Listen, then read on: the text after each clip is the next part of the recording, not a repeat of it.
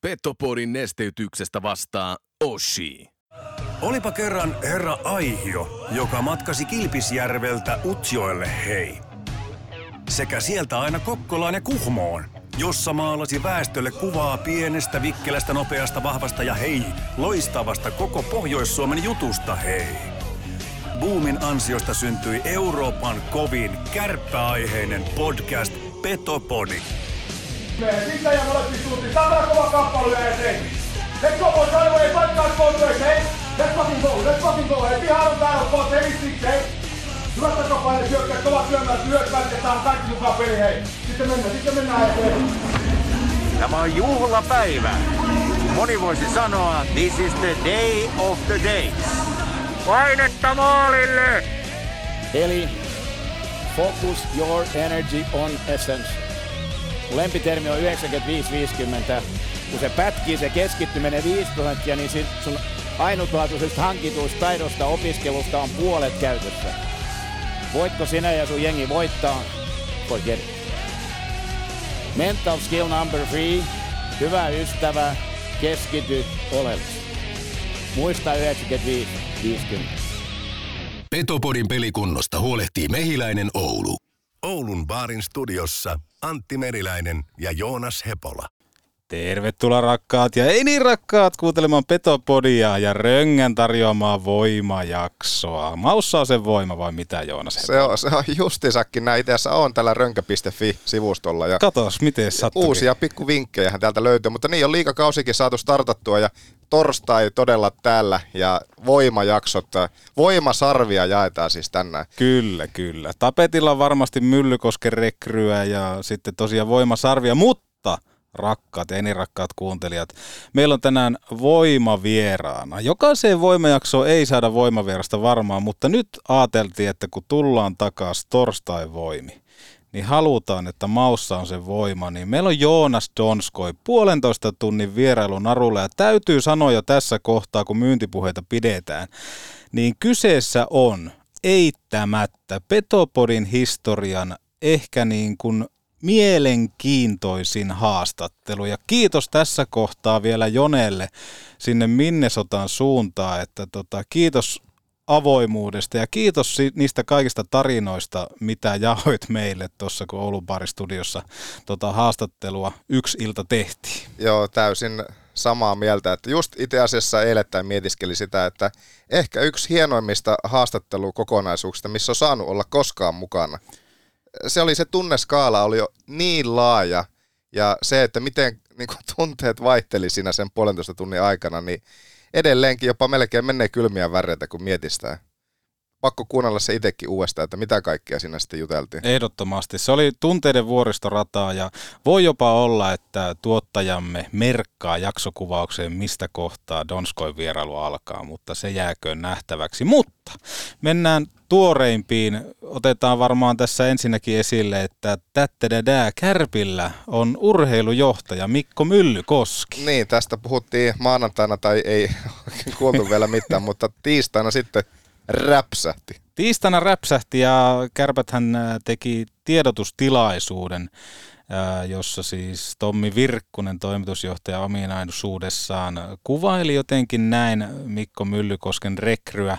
Mikko on ollut meillä pelaajana voittamassa Suomen mestaruutta, meillä on ollut tekemässä kaukalon ulkopuolisia juttuja myöskin ja osoittautui rekrytointiprosessi aikana myöskin semmoista suurta mielenkiintoa Kärppiä kohtaan ja halusi tulla meille omaa osaamista pelaaja-agenttina nykyiseen työhön, joka varmasti sitten nimenomaan tulee jotenkin niin kuin auttamaan Mikkoa tässä uudessa prosessissa, ja Kärpät kuulemma kaipaa myöskin tämmöistä osaamista, että on pelaaja-agentti taustaa ja kuulemma intohimoinen kaveri kyseessä.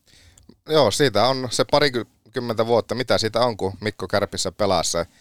Itse vaikea lähteä sillä sanomaan muuta kuin, että annetaan Mikko Myllykosken näyttää, että mitä tuleva tuo tullessaan, koska en mä tiedä, ei mulla ainakaan mitään sillä, että en mä pysty sanoa, että minkälainen urheilutoimenjohtaja nyt tämä urheilujohtaja Kärpät sai Mikko Myllykoskesta, että aika näyttää. Aika näyttää. Mutta se, että miten se nyt sitten ilmoitettiin ja mitä tässä nyt on haastatteluita ja muita kuullut, niin miksi sitä ei olisi voinut silloin maanantaina? Se oli käsittääkseni, Mikko Myllykoskikin tiesi sen jo kauan, että ei se nyt sitten... Kaikki oli lyöty lukkoon jo kauan aikaa sitten, ainakin niin haastatteluiden perusteella. Juuri näin, ja ehkä noihin niin lähtökohtiin pelaaja-agenttitausta, niin sehän on selvää tässä kohtaa, että otetaan verrokkiin edellinen, eli Harri Aho, ja sitten nykyinen Mikko Myllykoski, niin Ahohan oli työskennellyt Kärppien junioritoiminnasta vastaavana Oulun Kärpät 46 ry:n toiminnanjohtajana.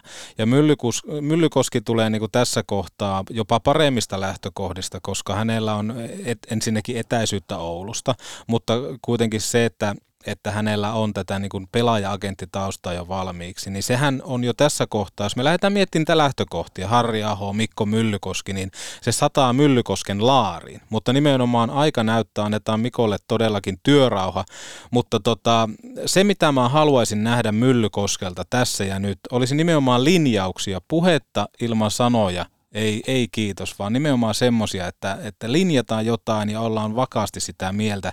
Mikkohan tulee aika vaikeeseen paikkaan, kuten tiedetään, että Kärpissä voidaan sanoa, mutta välttämättä ei tuoda asioita julki, niin kuin tässä ollaan yritetty vaikka näitä niin kuin tietoja udella, että no milloin minkälainen tyyppi ja näin poispäin urheilujohtajaksi tulee. Niitä ei oikein hirveänä haluta avata, eikä välttämättä Petopodille kyllä tarvikaan avata. Niin, tai kenellekään, ei tietenkään ennen kuin sitten ne julkaistaan, mutta...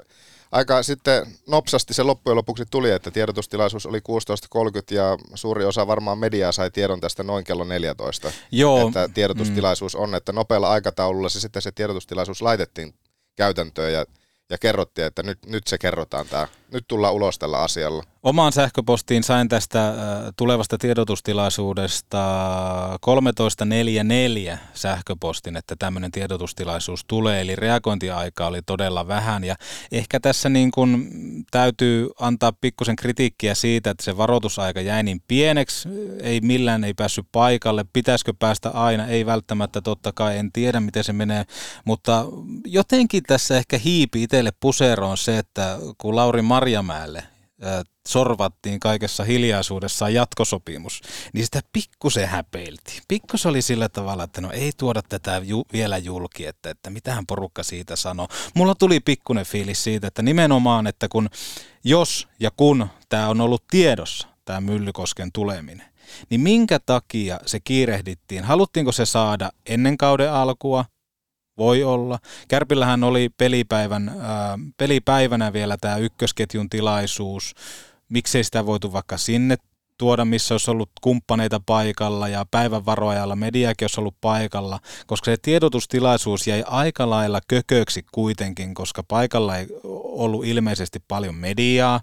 Ja tässä kohtaa nyt täytyy sanoa se, että tiedotustilaisuudessa on paljon parannettavaa. Mun mielestä Tommi Virkkunen ei ole oikea henkilö johtamaan puhetta ja nimenomaan viestimään, että sinne tullaan, että hän on pelannut meillä ja näin poispäin. Että mä toivoisin, että Kärppien tämmöiset tiedotustilaisuudet johtaisi esimerkiksi vaikka viestinnästä vastaava Riikka, joka on tosi hyvin hoitanut mun mielestä tämän viestintäkoordinaattorin tehtävän ja klaarannut kaikki haastattelut ja kaikki nämä muutenkin, koska siinä tuli vähän semmoinen fiilis siinä tiedotustilaisuudessa, että kun Tommi oli kertonut ne latteudet ja Myllykoski vähän niin kuin ajettiin siihen, että kerro nyt vähän jotain itsestäsi ja sitten, että onko kysymyksiä, niin siinä tuli vähän semmoinen kummelifiilis, että ei, miksi näin. Et Tommi Virkkunen, mun mielestä hän ei kuulu siihen, kun pitää puhetta johtaa tai vetää jotain linjauksia, koska se, että miten se lähtee kirjoittamaan narratiivia tämä Myllykosken rekrytointi siinä kohtaa, kun hän sanoo, että hän on pelannut aikaisemmin meillä.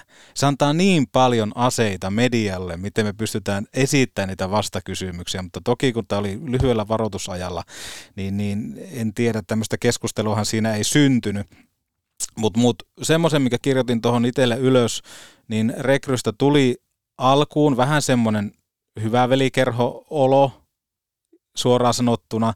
Toivottavasti mä oon väärässä, mutta tästä rekrystä tulee kantaa täyden vastuu Lasse Kukkonen, Jari Laukkanen, Tommi Virkkunen, koska nyt on jälleen semmoinen tilanne, että okei, onhan perspektiiviä Myllykoskella ulkopuolelta nyt monen kymmenen vuoden ajan, mutta silti tullaan taas vähän niin kuin siitä puolustusperheestä sinne Kärppätoimistolle ja miten se sitten tämä niin kuin yhteistyö tulee siitä sitten jatkumaan? Pystytäänkö siellä linjaamaan, pystytäänkö siellä olemaan rakentavasti eri mieltä, niin on äärettömän mukava kuulla myöskin Myllykosken ajatuksia tuossa ensi maanantaina Petopodissa ja siitä, että minkälaisia lähtökohtia, mikä se on se hänen ajatusmaailmaa ja näin poispäin. Niin, tämä on äärettömän mielenkiintoinen, mutta vähän jotenkin tuli semmoinen, aha, okei. Okay. Niin, semmoinen, mä en muista, oliko se nyt sitten jonkun valtakunnan lehden Facebook-päivitys olisi, että sellaista sitten. Joo. Mä en muista, että kuka sen linkkasi, että Mikko Myllykoski uutisoinnin ja sitten sellaista sitten. Se oli jotenkin kuulosti tosi tylyltä taas siltä. Perinteinen just sitten semmoinen ison median otsikointi tai Facebook-linkkaus siihen, että, että no ei kovin häävi juttu. Joo. Ja sitten ehkä, teilattiin heti alkuun. Ja sitten ehkä kun lähtökohtaisesti tähän urheilujohtajan pestiin oli semmoinen niin kuin ajatusmalli, että kysyntää on ollut hyvin ja kysyntää on paljon, mutta sitten paisto tiedotustilaisuudesta semmoinen rivi omaan mieleen siitä, kun Myllykoski sanoi, että no sitten kun Lasse kysyi mua toisen kerran, niin päätin lähteä projektiin mukaan, nimenomaan tähän rekryprojektiin. Että nimenomaan, että onko Kärpät ollut tässä kohtaa se, joka kysyy, niin se on mielenkiintoista. No ainakin tuon perusteella. Niin, semmoisen kuvan se jätti. Ja kyllähän, mitä tuossa Myllykoski Radio Kalevallekin, Kalevan radiossa avautui, niin sieltäkin paisto mielenkiintoisia virkkeitä. Niin, siihen vähän just viittasi se, että mitä me juteltiin maanantaina, niin että ei ollut tiedossakaan siinä vaiheessa, mutta kuitenkin oli. Ainakin näin nyt semmoisia olettama saa, mutta nämä on näitä, mutta pitäisikö ottaa tuosta Radio Kalevan haastattelusta pieni pätkä? Tämä on siis tullut Radio Kalevan tässä Lämäristudiossa. Siellä on ystävämme Miska tehnyt pyyteetöntä, niin otetaanko pikkuklippiä? Saadaan siitä sitten kiinni. Joo, kuunnellaan se pieni klippi sieltä. Kukkosen Lasse on ollut tässä nyt virkaa tekevänä urheilujohtajana ja Lasse on jatkamassa Kärpissä, mutta se, että mikä se hänen tehtävänsä sitten tulee olemaan tai mitä kaikkea Lasse tulee tekemään, niin mä oon itse toivonut, että Lasse tuohon jäisi johonkin rooliin ja sekin on vielä sillain selvittämättä, että mikä se sitten ihan niin kuin loppuviimein tulee olemaan, mutta näin siis Mikko Myllykoski Miskan pihdeissä. Joo, aikamoinen. Siitä viestinnällisestä vastuusta, niin onko nyt näin, että Lasse Kukkonen on lähdössä Kärpistä pois? No mä kun kuulin tuon, niin ihmettelin ja hämmennyin, että mikäs tämä puheenvuoro nyt sitten oli. Semmoisen kuvanhan tuosta nyt sitten saa. Toivottavasti toivon, että Lasse jatkaa jossakin roolissa. Joo, mutta tässä on niinku mielenkiintoisia juttuja, että sitten, että onko kaikkea tarinaa kerrottu, vai onko tämä nimenomaan semmoista foliohattu-ajatelmaa, mutta mielenkiintoista on nimenomaan toi, että toivon, että Lasse on tähän jäämässä. Kyllä. Mielenkiintoista, mutta annetaan Myllykoskelle totta kai työrauha ja se, että mitä kaikkea hän saa aikaan, niin senhän legendaarisesti myöskin aika näyttää. Joo, ja jotenkin kuitenkin tuolla somessakin niin aika semmoinen positiivinen vire silti on ollut nyt tuon ilmoituksen jälkeen, että ei se ollut semmoinen teilaus, mitä nyt sitten tuntuu, että aina voi odottaa, tai se, että mitä tahansa Kärpät ilmoittaa, niin se nyt on ihan vasitenkin otetaan negatiivisella tavalla, niin mun mielestä siellä oli pääosin kommentointi oli positiivista. Niin, ja sitten kun se odotusarvohan on aina. No sehän se nostaa aina, niin. Jos miettii, että tulee joku Kari Jalonen tai siis haetaan semmoista, joka on joskus tuonut meille kaikki kulta-avaimet käteen. Kyllä, ja sitten jos tulee sellainen, joka ei nyt sitten suurelle yleisölle heti siinä ole se kaikista tutuin, niin totta kai siinä vaiheessa ajatellaan, että mitä ihmettä. Kyllä. Mutta Mikolle siis näyttöpaikka. Petopodi. Aina auki ei koskaan kiinni. Tähän kohtaan kaupallisia ensimmäisenä Tarvikekeskus Oy. Miten olisi hieman moottoriterapiaa osoitteessa tarvikekeskus Oy.fi on käynnissä varaston tyhjennys. On mönkijöitä, veneitä, moottoripyöriä, rahoitustarjouksia ja moottoriterapiasta puheen ollen.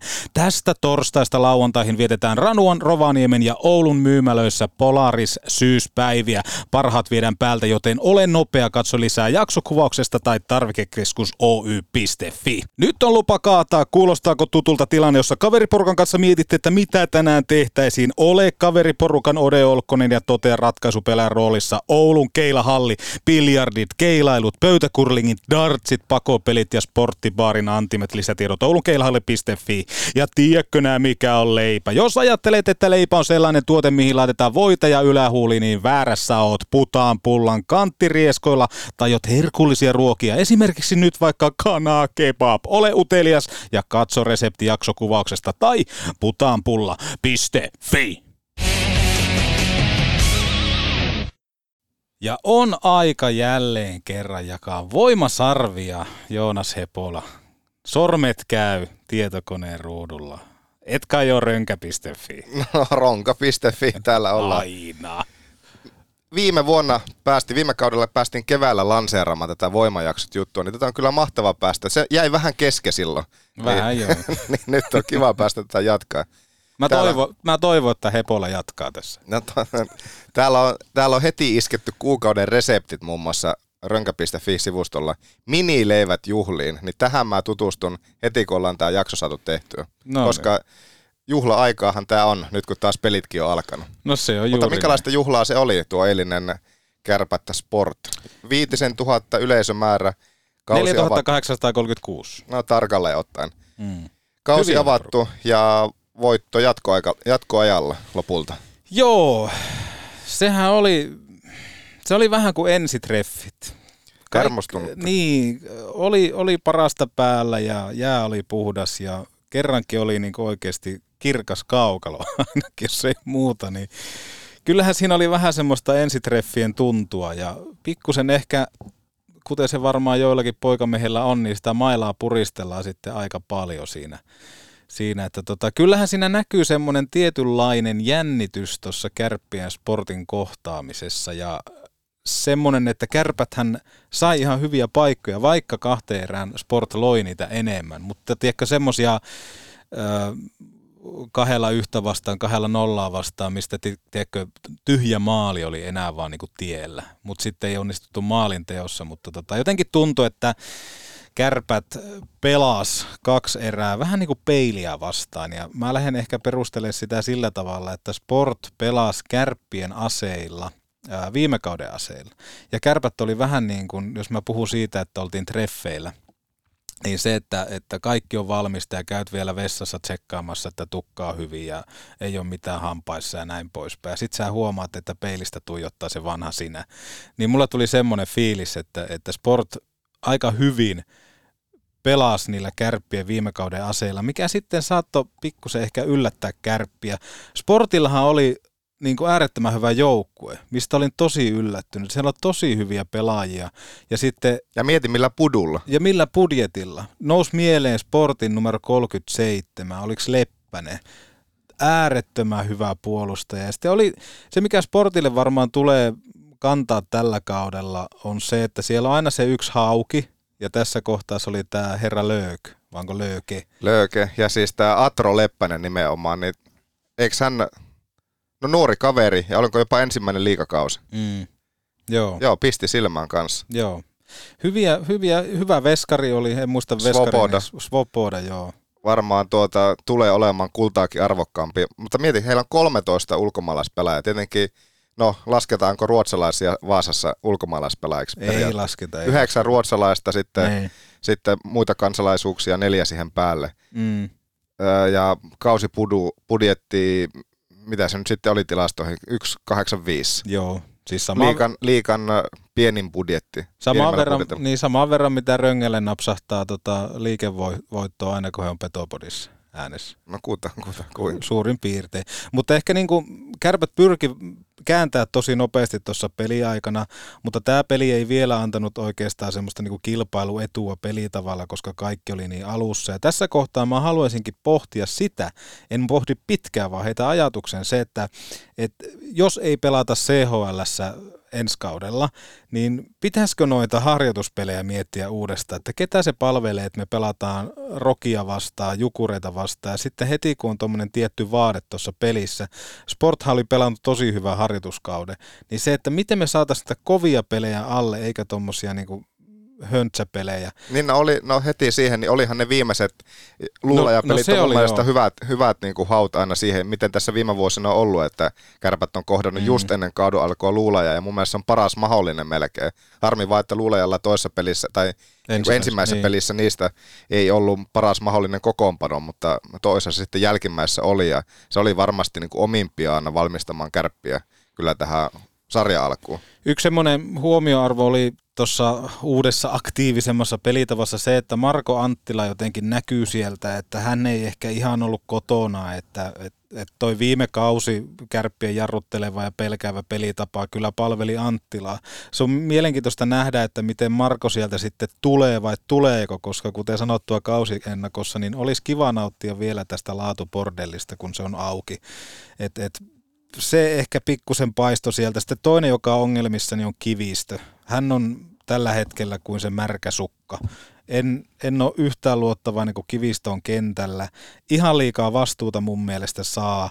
Ja jos Kärpissä on tällä kaudella semmoinen huoneentaulu, että hyvillä suorituksilla ansaitset peliaikaa, niin Pieniniemi tulee syömään Kivistö elävältä. Take my word, money back guarantee. Joo, se on hienoa, että Pieniniemi heti sai niin kuin kunnolla kans vastuuta, oliko se noin 7 minuuttia tuossa eilisessä pelissä, ja varmasti tulee se vastuu kasvamaan.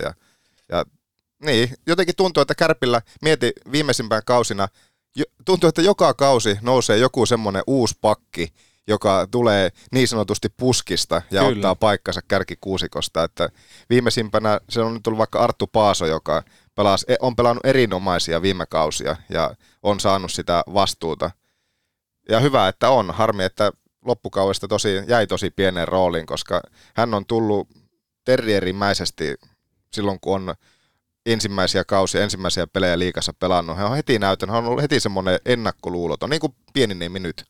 Juuri näin. Ja mitä on tapahtunut Julius Junttilalle? Ampui 6 kertaa tuossa ottelussa. Mä mietin, että onkohan edes kesällä ampunut niin montaa kertaa vaneerilta. Mitä hänelle on tapahtunut? Ja tässä kohtaa, hei, Kärppien ylivoima, murheenkryyni viime kaudella, niin kuka keksi laittaa Julius Junttilan vetäjän paikalle? Hänelle pitäisi toimittaa Petopodin kähäveitä oikein lavaa tolkulla, sillä kukaan ei ikimaailmassa vastustaja alivoima nelikosta lähde paikkaamaan Julius Junttilan laukaisumahdollisuutta. Ja jos sieltä lähtee tuommoisia samankaltaisia lyöntilaukauksia kuin eilen, niin oksat pois. Tämä on Jullen kausi. Take my word.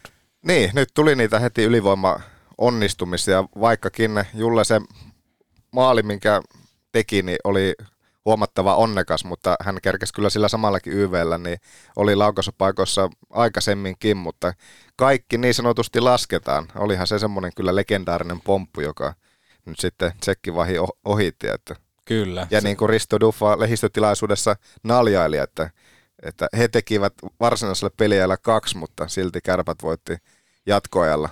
Joo, ja Ristosta on pakko sanoa, että oli mukava seurata Riston työskentelyä siinä, kun meidän ihanoima Haali, Juuso Haali apukoutsina painaa pyyteetöntä, niin Ripa kattoo vierestä ja nauttii matkasta, että kyllähän toi varmaan Ristolle sopii.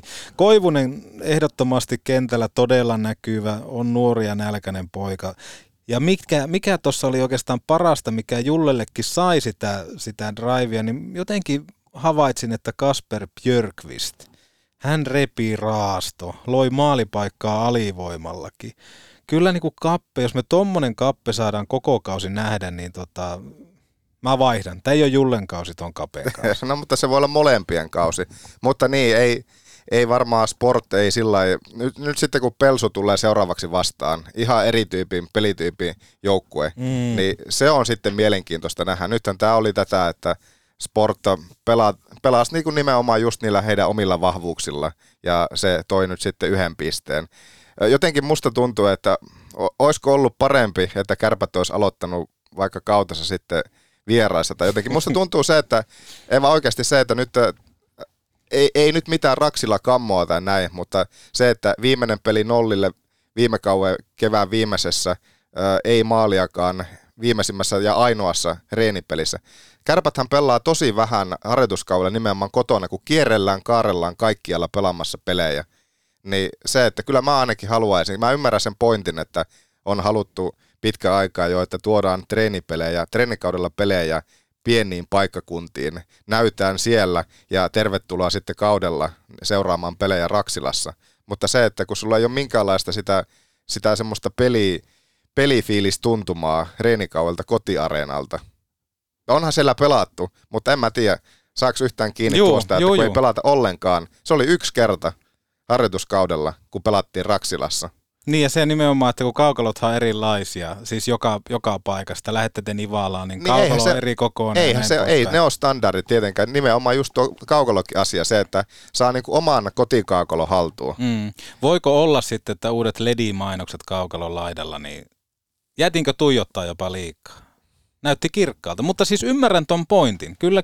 Siis sehän on, esimerkiksi jotkut pelaajathan, ei se ole sattumaa, että he loistaa tietyillä kentillä. Et joku saattaa vaikka aina Lahdessa tehdä maalin tai jotain muuta. Et kyllä siinä on niinku vinha perä. Ja se, että kyllä tuokin pelikuva varmasti olisi muuttunut, jos ei ensimmäinen maali olisi tullut vasta kolmannessa erässä. Mm. Se oli pitkä putki kuitenkin, mitä Kärpät ei ollut Raksilassa tehnyt maalin maalia. Ei tehnyt viimeisimmässä, ei tehnyt ainoassa treenipelissään, ei tehnyt nyt 2,5 erään, lähes 2,5 erään Sporttia vastaan. Ja taustalla oli se kylvetys viime kaudella, niin alitajuntaa vähän. Sinne se menee. Tarvitaan onnistumisia Raksilassa. Kyllä. Kepu hävisi aloituksia aika paljon. Olin siitä pikkusen huolissa, että mihin tämän Kemppaisen kausi lähtee menee. Hyry ja oikeastaan kuka tämä 7-4 nyt on, joka mikä hänen Tiivola. Niin on tunneksaa pelkästään numeroina vaan 7-4 ja 5-7, niin tosi hyviä senttereitä. Ja Banaman, hänestä tulee vielä uusi Martin Berseron. Kyllä, niin kun, kyllä tykkään tästä. Oli paljon varmasti tietenkin hyviäkin juttuja, mutta kyllä vähän sillain valjuksi jäi kuitenkin loppujen lopuksi. Ja kun me näitä voimasarvia kohta tullaan jakamaan, niin ei tämä niinku sillain helppo rasti sitten loppujen lopuksi ollut, että millä perusteella nyt sitten näitä tärkeitä röngäsarvia tässä jaetaan, koska enemmän jäi sillain mietittävää kuin se, että olisi ollut selkeää, että paaluttaa, että nämä helppo valita, oikeastaan niin kuin runsauden pulaa valita, että kenelle sarvet antaa. Mutta on nämä valinnat tietenkin taas tehty. No valinnat on tehty ja lähdetään jakamaan Röngän voimasarvia ja yksi sarvi. Oota, mun täytyy nyt katsoa, että mitä mä yön pimeänä tunteena laittoin, että se nyt menee sillä lailla, miten mä sen olin tänne miettinyt. Joo ja tässä kohtaa täytyy sanoa, että Joonas Hepolalle iso hatunnosto, sillä hänhän painaa monesti tässä keskiviikkona. Painaa radiolähetystä radiopookille ja sitten illan kähmässä yöllä uusintana peliin. Niin ei ole helppoa, mutta sehän on parasta aikaa katsella. Ja sytyin kyllä semmoinen lähetystä, kun katsoin, niin siellähän mainittiin Ode Olkkonen, että ilolla kättelin tätä. Kyllä. Terveiset selostamo. Joo, Toni Saukkolalle äärettömän rakkaita terveisiä ja varmaan Saukkolakin tietää, että nimenomaan kun keskiviikkona on peli, niin torstaina on mahdollisuus saada voimasarvia. Niin oliko jopa voimasarvien perässä? Joo, niin kuin muistetaan viime keväältä, niin sähän jakelit voimasarvia oikeastaan monille muille kuin pelkästään kentällä oleville numeropelaajille, mutta katsotaan miten käy. Yhden voimasarven, mä olin vähän kahden vaiheella, että kuka tämän nappaa, mutta mä taisin nostaa viime jaksossakin esille siitä luuleopelistä, niin kyllä mä yhden sarven annan Martin Jandus. Martin Jandus, yksi sarvi. Hyvä valinta.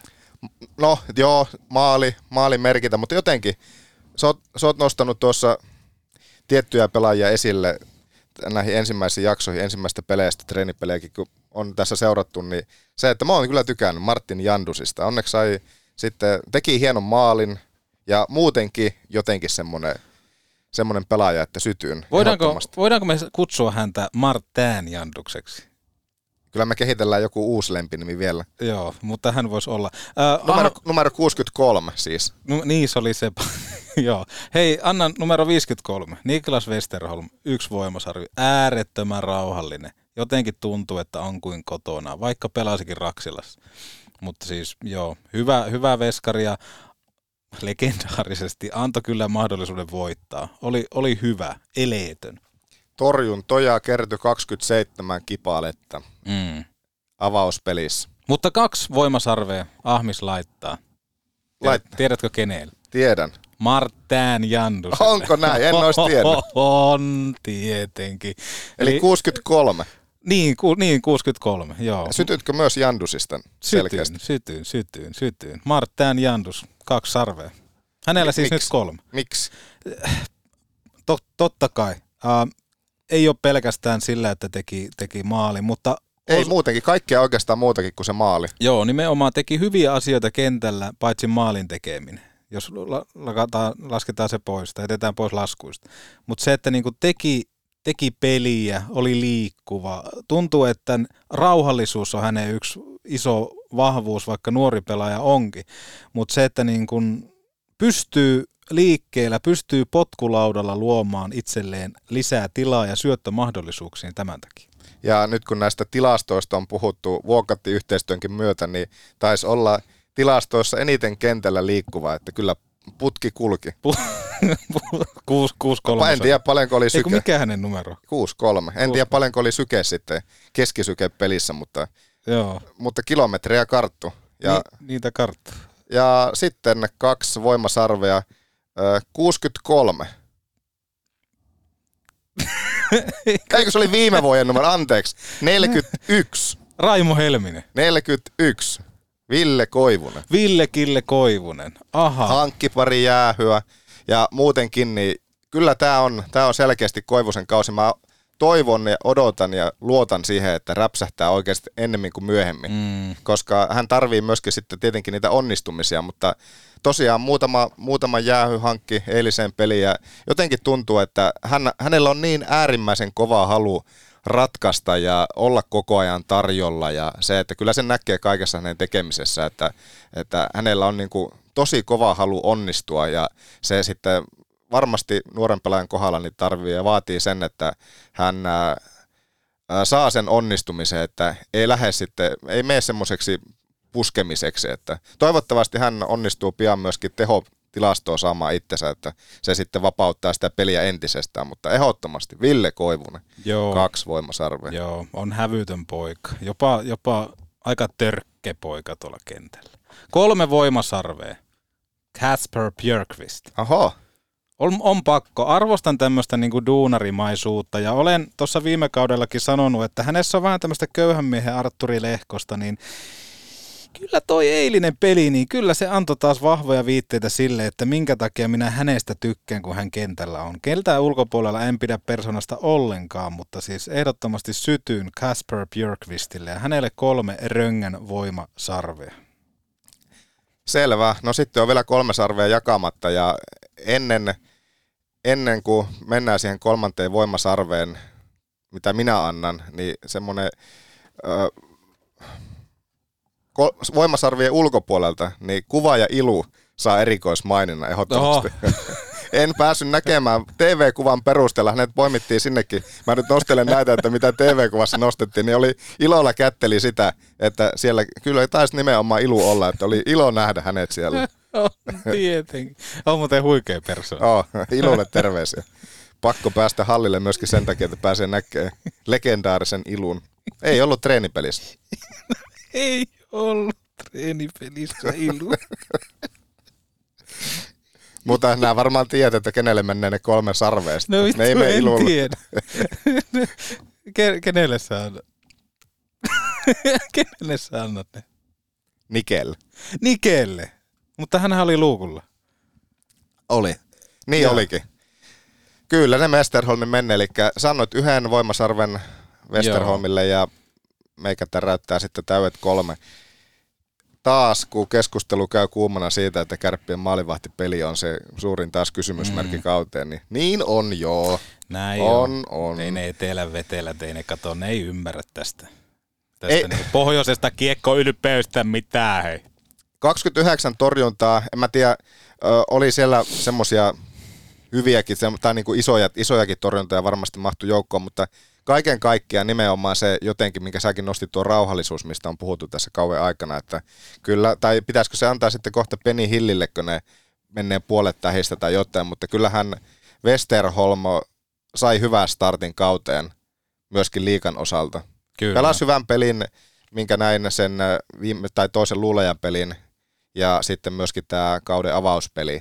Niin kyllä hänestä huokuu nimenomaan semmoinen, että jos joku asia, mitä mietitytti, se, että onko semmoinen niin kuin ylipelaava, miten hän niin kuin sijoittuu tuolla kentällä, niin kyllä hän on löytänyt semmoisen rauhallisuuden tässä nyt harjoituskauden aikana, että siellä on, en tiedä mitä siellä on tehty, mutta oikeita asioita siellä on selkeästi tehty, että kyllä on ilo nähdä. Toivottavasti jatkaa samalla tasolla, mitä tässä nyt on treenikauden aikana ja nyt eilen nähtiin. Ehdottomasti. En pysty antamaan kenellekään muulle 3 voimasarvea kuin Niklas Nikke Westerholmilla. Eli siis tällä hetkellä johtoasemassa jaetulla ykkösvoimasarvella on Martin Jandus ja Niklas Benny Westerholm. Näin se meni. Mutta hei, tämä oli kiva taas. Oli, joo. Ja ensi viikolla sitten jatketaan taas lisää sarvia. Ensi viikolla jatketaan, joo. Ja sitten hei, maanantainahan meillä on Mikko Myllykoski vieraana ja näin poispäin. Katsotaan mitään muuta siihen, mutta hei, nyt tuolla tuottaja näyttää, että lopettakaa se paskan jauhanta ja annetaan nyt kansan kuulla Joonas Donskoin ajatuksia.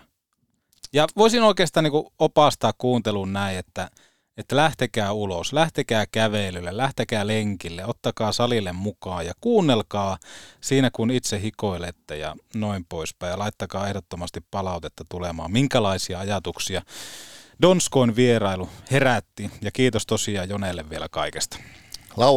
Lauantaina sitten seuraava peli Pelsut vieraissa ja keskiviikkona TPS saapuu Ouluun, niin ne on seuraavat sitten pelit kalenterissa. Mutta joo. Kaikki kuulolle tarkkaavaisena. Tää on hieno, tää ei ole niinku millään tavalla oikeastaan mikään haastattelu, vaan tää on jutustelu. Mukava jutusteluhetki. Juuri näin. Lähdetään siitä nauttimaan. Hienon miehen kanssa. Kyllä. Ei muuta kuin nyt ääneen Joonas Donskoi. Petopodi. Munat luukkuun! Tähän kohtaan kaupallisia ensimmäisenä Zemppi Areena. Oulussa ei ikinä tapahdu mitään. On niin väsynyttä ininää, että sitä samaa ininää joutui kuuntelemaan myös Tami aikanaan, kuin toi Alan Tanken johdolla Martin Perseronin Ouluun. Ja lopulta kaikki oli hiljaa ja Tamin kanssa samaa mieltä. Marraskuussa Gettomasa, Gube, vitun iso rotsi, Kummeli ensimmäinen jäähyväiskierto, joulukuussa stand-up joulut, Niko Kivelän, Ilari Johanssonin, Robert Petterssonin ja Peter Sabianon toimesta. Ja heidän perään seuraavana päivänä vielä Apulantaa, Uniklubia, J.P. Leppäluotoa, lisätiedot Zemppiareena.fi. Ja nyt muistutetaan teitä autoilijoita renkaista, nimittäin Teräsrengas on avannut uudet nettisivut. Kyseessä on täyden palvelun rengasliike. Katso tarjoukset ja valikoimat, varaa renkaiden vaihto tai rengashotelli. Teräsrengas.fi. Ja nyt ne tuotteet kuntoon yrityksillesi, liikekumppaneillesi tai seurallesi, nimittäin räätälöidyt tuotteet sekä laajat valikoimat löydät osoitteesta sanser.fi. Ja Petopodin seuraava vieras tottelee ainakin autoja, jos WhatsAppin profiilikuva antaa ymmärtää. Ja ilmeisesti myös taustatiedot viittavat todella paljon siihen, että tämä mies tykkää dieselin katkusta. Joonas Donskoi, tervetuloa Petopodiin. Kiitos. Ei pakosta dieseli niin paljon, mutta kyllä bensa virtaa suunnassa, se on kyllä ihan varma. Kumpi se on, 98-95? Mennään heti tähän. 95. Minkä takia? 9. No 9, no nämä nyt on. Mulla Oulussa yksi kaverin kaveri Jaakolle vaan terveisiä. Sillä oli tämmönen 95 vuoden 95 vai 91, ja se antoi joskus mun koeajasta sitten Oulussa ajelisille. Ja se oli niin mahtavaa, että silloin tuli jo heti, että vitsi, jos tämmöisen joskus saisi ostettua. Ja se jäi sitten niin kuin mielen päälle kaivelemaan. Ja sitten yhden toisen kaverin, niin sillä oli, mä tiesin, että sillä oli niin kuin ihan priima tämmöinen 95 vuoden tuolla Espoossa. Ja se ei kyllä halunnut sitä myyä, että sillä pitkään oli ollut. Se oli Saksasta se aikanaan tuonut. Ja mä tiesin, että se ei varmaan sitä kyllä halua myyä, mutta sen kanssa viesiteltiin niitä näitä. Ja sitten kun Oulusta lähdin tuonne Sanjoseen, niin sitten se laittoi mulle sähköpostia, että sillä olisi joku toinen auto mielessä, että se niin kuin harkitsee myymistä. Ja tietenkin sitten erittäin fiksu ratkaisu heti signin bonuksella, no nyt se on pakko ostaa, mahdollisuus on. Ja kun mä tiesin, että se ei varmasti, se on semmoinen hetki, itsekin tietääkö autoja sillä, että se tulee aina semmoinen hetki huomaa, että pitääkö se myydä, mutta se tietysti mennään aina ohi, että nyt pitää kyllä äkkiä tarttua tuohon, se on parempi kuin tuosta, ei kyllä levy, että tehtiin sitten kaupat siihen, ja sitten kauan jälkeen, niin sehän meni pitkälle se kausi, me mentiin finaaleihin silloin se eka kausi, ja sitten kauan jälkeen mennettiin Suomeen ja Helsinkiin laskeutiin, ja sitten jollakin kyllä mentiin sitten Espooseen ja kävin hakkeen sen auton ja sitten ajoin sieltä Espoosta se Oulu. Se oli kyllä mahtavaa. Ja sitten se oli Oulussa mulla kesäautona pitkään. Mutta nykyään tietenkin tämä elämä pyörii aika paljon täällä, niin se oli sitten vähän seisoo aika paljon se auto siellä. Niin sitten 2020 mä toin sen tänne Jenkkeihin, että täällä on semmoinen laki, että jos on 25 vuotta vanha tai vanhempi auto, niin sen pystyy niin kuin tuomaan tänne ilman mitään ongelmia, niin mä sitten toisen tänne ja nyt se on täällä. Ja, että se on kyllä siihen niin kuin aika kiintynyt siihen autoon, että en kyllä varmaan halua ikään sitä myy. Toi on kyllä kovaa puuhaa toi, että mä niin kuin kysyn 95 vai 98, niin tiedätkö, sulla on vähän tommoinen, että sulla alkaa heti vähän ottaa eteen, että ei jumalauta, että hei jätkät, ootteko te ikinä kuullut sitä? Nämä on tarkkoja, kuulee 98, niin 91, kun se meni muuttaa vesijäähteiseksi ja ne aika paljon muutti sitä, että se on 96 on se korimalli, mikä sillä 98 tuli. Mä en ole niin paljon siitä kyllä tykkää. Tämä 94-97, niin nämä on niin näitä viimeisiä ilmajäähy vanhalla tekniikalla, niin NS tämmöinen niin kuin kollektor, niin sanotusti, mutta en mä tiedä, se on ollut niin kuin hyvä, vaikka jos joku nuori jätkä pitäisi neuvoa, niin ei nyt ehkä kannata Porschea tai mitään muutenkaan kallista autoa heti jostain, vähän saa rahaa, mutta se on ollut kyllä hyvä ostaa siinäkin mielessä, että niiden arvot on ihan kyllä lähtenyt nousuun ja sillä, että mä uskon, että siinä ne ainakaan alaspäin enää tulleet sillä voille niin kuin levollisin mielissään kyllä omista. Näki sittenpä tällä hetkellä Ahma-legenda ilmeen, koska pelkästään vastausta kuunnellessa, niin se oli vähän sillä tavalla, että ding, ding, ding. Tämä lähti heti läpi. Just kun sä puhutte, että kauan meillä on aikaa, niin tämä lähti, joten nyt kannattaa vaihtaa aihetta, jos tämä menee liian pitkäksi tämä hattu. Joo, sulla oli semmoista pientä semmoista etukenoa tuossa, vähän kuin joskus Ari Vallinilta vaikka kysyy jotain hänen urastaan, niin sä heti otit semmoisen, jotenkin varmaan nojasit eteenpäin ja aloit heti kertoa innolla siitä, että kuinka hieno auto se loppupelissä on. Samalla intohommalla tuli vastaus, että jos vanhalta mestarilta kysyy, että 2004 keväästä, niin varmaan aika samanlainen. Niin samanlaisella intohommalla tuli vastaus. Kyllä.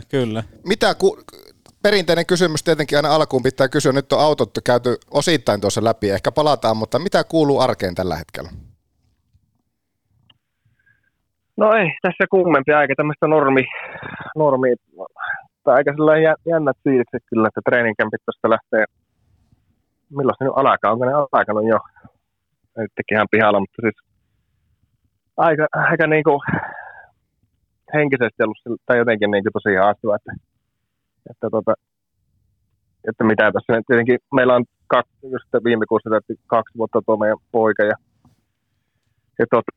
ihan näillä näpäimillä ensi kuun alussa niin on laskettu oikeasti toiselle pojalle, että tietenkin niin tuo perhe tuossa niin pitää kiireisenä ja toisaalta on ollut niin tosi mukavakin, että saanut niin tuo meidän 2-vuotias, niin sen kanssa on kyllä mukava ollut tässä touhuta ja sillä, että on antanut vaimon vaan ihan levätä, kun se on viimeisellä raskaana, niin sitten ollut itse tuon poitsun kanssa tuossa ja sehän pelaa ja menee kovastikin ja tykkää autosta ja jääkiekosta, niin meillä on niin samat into. Käytiin tuossa viime viikonloppuna täällä aika paljon hienoja semmoisia autonäyttelyitä, niin käytiin semmoisia autonäyttelyitä. Sen kanssa on mukava kyllä, kun se wow, tykkää kyllä autosta, niin sen kanssa tuossa touhunut. Mutta että on se ollut kyllä jännä, että ei ole niin kuin, ei ole sitä jännitystä ja ressiä, mikä yleensä tähän aikaan vuodesta on. Että no on, sekin on jännä, että luulisi, että ei ole sitä, näkin niin, jotenkin siis niin tuntuu, että pääkin on ihan sekaisin, mutta kun ei ole sitä ressiä, jotenkin kun ei ole sitä ressiä, niin sitten sekin niin ressaa, että kun tottunut siihen, että nyt kohta mennään ja näin, niin vaikea sillä vaan niin rentoutua, että niin ja mulla tuntuu vaikea vaan niin hyväksyä sitä, että ei enää pelaa.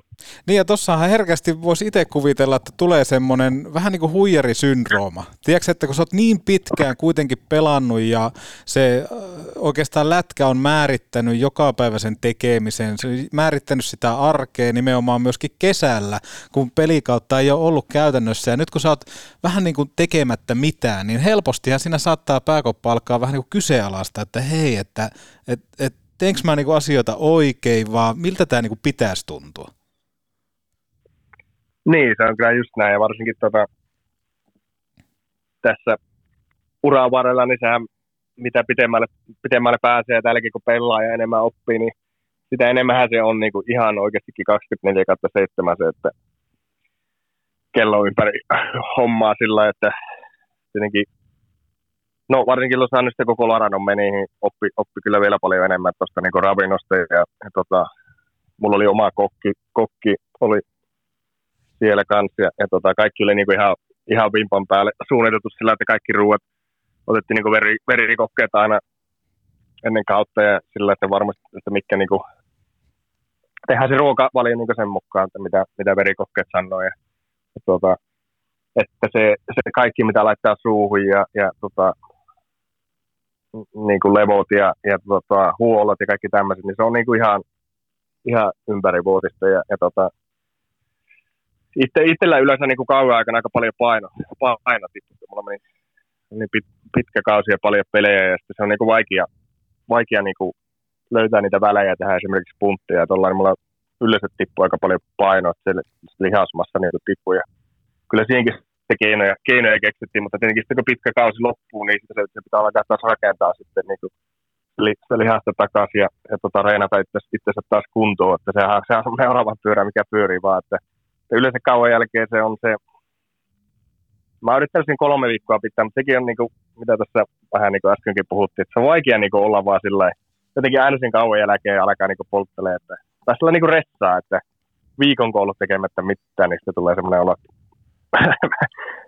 pitäisikö saa alkaa pikkuhiljaa tekemään jotakin ja näin, että en mä yleensä kyllä yli 2 viikkoa ainakaan pitänyt, sitten se lähtee taas se kesätreenit siinä pyörii ja niin rakentaa sitä seuraavaa kautta kohti, ja sekin on niin, se on niin tosi tärkeää, että se on niin kuin, oikeasti se on se muutama kuukausi, siinä riippuu tietenkin miten pitkälle kausi menee, mutta ei se paljon sitä aikaa ole, että rakentaa taas siihen ja sitten taas mennään monta kuukautta ja pelataan, että kauan jälkeen, kauan aikana ei ole kyllä aikaa sitten,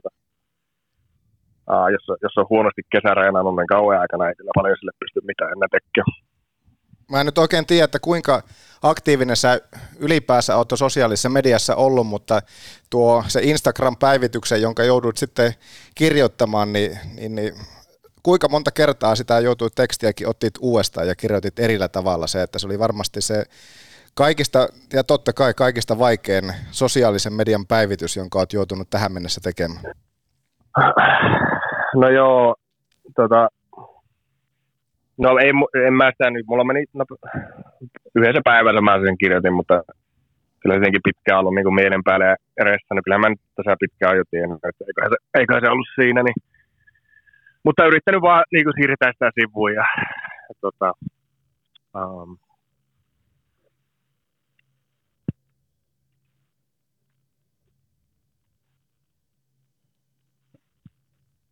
jotenkin ei ole vittu.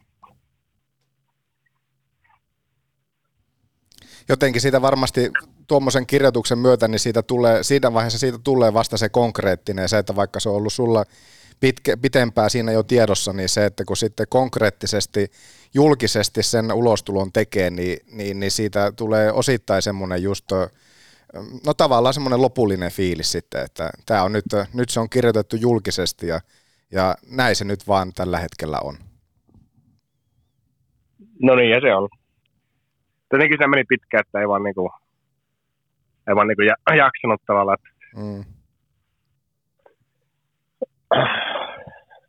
Oli kyllä vaan niinku rauhoittua. Tai ei niinku jaksanut medialla jutella tämmöistä. Ja kuitenkin... Ei siis mitään, tämä on ihan täysin ymmärrettävää ja pakko arvostaa sitä, että yrität puhua ja yrität nimenomaan tuoda sitä asiaa tässä julki, mutta jos mietitään totakin, että kuinka paha paikka se on tuoda asiat ilmi ja tavallaan kun tuodaan julkisuuteen se, mutta se, että kun aletaan miettiä, että kuinka hyvä tukiverkosto vaikka sulla on. Sulla on siellä upea vaimo, sulla on lapsi, kohta tulee lisää lapsia, että tavallaan se kun jääkiekko on jääkiekko, mutta se, että mitä sen kaukolon ulkopuolella on, niin asiat vois olla, Joonas, paljon paskemmin. No voi, se on niin kuin mitään hätää. Ja siis on mulla paljon muutenkin unelmia elämässä, kun tuo jääkiekko. Ja niin kuin sanoin, että on ollut kyllä tosi mukava, että niin, saanut olla perheen kanssa enemmän ja enää, että... Ja en mä oikein ikään muutenkaan tykännyt niinku hirveästi, tai jotenkin, että mitä vähemmän uutisia on, niin sen parempi, että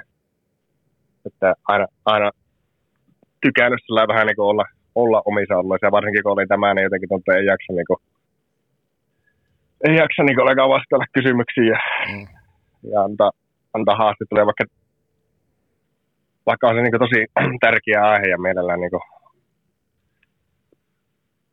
Mutta sulla mutta jotenkin oli niin hyvä syynättäjä. Mutta sulla on jotenkin aina, jos miettii peliuran sieltä silloin, kun nousit liigapelaajaksi ja siitä eteenpäin, niin mulla on aina jäänyt semmoinen fiilis, että sulla on ollut se rohkeus aina puhua. Olipa se sitten, että välttämättä, tietenkin se on semmoinen osittainen pakollinen paha mediajutut, mutta se, että sulla on ollut se rohkeus aina, jos moni ei ole tullut niin sanotusti median eteen, niin sut sieltä kuitenkin monesti on löytänyt, että sä oot ollut rivistössä aina paikalla. No joo, kyllä mä aina niin kuin tykännyt antaa haastatteluja, ja varsinkin silloin nuorempana on melkein sunkin kanssa varmaan muutama juttu sulla tehty. Niin. Kuka hemmetti on Joonas Hepola? Se on kuunneltu se klippi täällä, se mennään nyt vaikka hetkeksi, kevennetään nyt hetkeksi siihen, että se vitsi, minkä silloin joskus 1 ja 2 vuonna niin kyseli silloin Kiekkoradioon ja äijä niin sanotusti jääty ensimmäisellä kerralla, mutta mä muistan sen aina, kun sä sanoit, että hei, anna mulle pari päivää, että muutaman päivän kuluttua niin tuu kysyä, että löytyy timanttista. Ja siitä on oikeastaan tullut semmoinen siitä jutusta yksi klippi, jota on varmaan radiossa kaikista eniten yksittäisenä niin kuin ajettu ja sitä se kuultiin itse asiassa tuossa muutama viikko sitten, tuo kyseinen klippi sun. En mä oikeastaan, siihen mä en halua enää palata. Sovitaan näin, mä en halua siihen enää palata. Joo, eikä tulkaa, joo mä en muistanut, että mä jäätin sillä kaikenlailla. Tuo oli itse asiassa yksi vanha joukkuekaveri tuon vitsin kertoi joskus. Ei pitää sen verran, niin kuin kunnia edeltä pois, ei ole kyllä oma yksimä juttu, että kaverit on kertoi ja vasta mietin, että tuohon passaisi. Tuo olisi niin ihan hauska juttu, niin tuli sitten kerrottua. Mutta joo, nuorempana tuli kyllä silloin, ja olihan niitä jotenkin niin ei mulla ikään mitään sitä vastaa, että antaa haastatteluja ja muuta. Ja jotenkin mua on aina ärsyttänyt ne perusjargonin vastaukset ja semmoiset, että ei mulla niin mitään ongelmaa ikään ollut. Tai silloin varsinkin nuorempana ei ollut sillä, että sanoo mitä ajattelee ja mitä siinä, mutta eipä niistäkään oikeasti ikään mitään hyvää seurannut. Jotenkin tuntuu, että monesti sitten niinku niitä juttuja vähän. Tietenkin aina käännelläänkin vähän väärinpäin ja sitten tulee aina niitä otsikoita ja olihan siinä muutama niitä kohuuttukin jotenkin. Sekin on jäänyt hyvin mieleen silloin,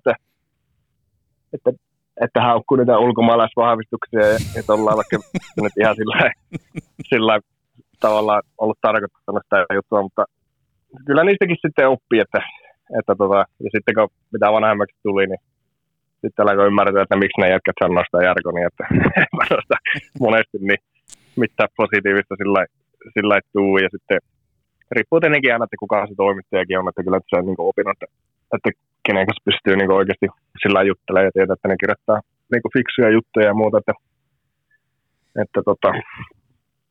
mutta joo, ehkä vähän enemmän järkiä tullut päähän sitä jää myötä niin tuon median suhteen. Mutta ne on harmillisia juttuja sikäli, että tässä nyt kun aina kun puhutaan omalla äänellä, niin kuin esimerkiksi nyt tähän, niin me kuullaan kaikkea, että mitä saa vastaat ja mitä me kysytään, niin monesti se, että sitten mitään pois ottamatta tietenkään printtimedialta, mutta se, että kun se mitä lehdessä, mitä lukee painettuna muotona, kirjoitettuna, niin se, että se ei välttämättä just ole oikeastikaan se koko totuus, että miten se asia on esitetty ja tullut, että sen takia mä just oon aina tykännyt tämmöisestä, missä kuullaan tai sitten vielä videomyödössä myöskin nähdään, koska siinä kaikki pystyy aistimaan sen, että mitä sillä oikeasti on tarkoitettu, että onko se ollut semmoinen kuitti, joka on ollut vähän sillain niin kuin vitsin varjolla heitetty, jos se sitten kirjoitetaan yhtäkkiä jotenkin sillä ihan täysin muulla tavalla, niin se on harmillista. Mä muistan just kans tuon, minkä sanoit sen, että liittyen just näihin ulkomaalaispelaajiin, mitä silloin oli näitä otsikoita, ja mäkin aistin vähän just samaa juttua siinä, että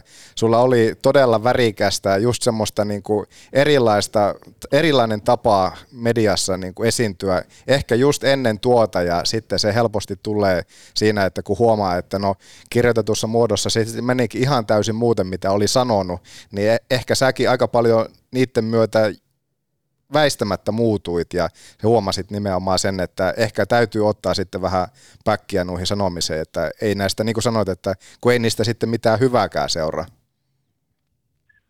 No ei nimenomaan, ja niistähän oppii ei siinä mitään, mutta oli se niin kuin sillä kovaa paikka nuorelle pojalle, että sitten niin kuin kuitenkin joukkojen kanssa puitiin se edekseen sitten läpi ja sillä pysyi anteeksi, että ei tullut juttu ulos sillä mitä oli tarkoittanut, mutta niistähän oppii, ja tuohon just mitä sanoit, niin itsekin paljon miettinyt, että se on kyllä just vaikka vitsien heittäminen, ja vitsiä ei kyllä kannata paljon heittää, jos on niin lehtijuttu tulossa, että se voi kääntyä ihan miten päin vaan. Mutta on se sillä kyllä harmi homma, että mun mielestä niin olisi mukava, jos enemmän saisi. Niin mä oon paljon miettinyt niin markkinointijuttua muutenkin, vaikka jos NHL miettii ja vertaa niin NFL ja baseballia ja jos vaikka baseballiakin miettii, niin mä olen ikään katsonut enemmän kuin 5 minuuttia baseballia. Mä en niin käsitä sitä, että miten se voi olla. Mä tiedän, ootteko te jenkki-baseball-faneja, mutta sehän niin tylsää kuin voi olla. Mutta se on niin kuin ihan älyttömän paljon suurempi laji täällä kuin vaikka NHL. Että millä tavalla sitä niin kuin, paljon tulee markkinointia. Kyllä niin kuin, jotenkin pitäisi niin markkinoida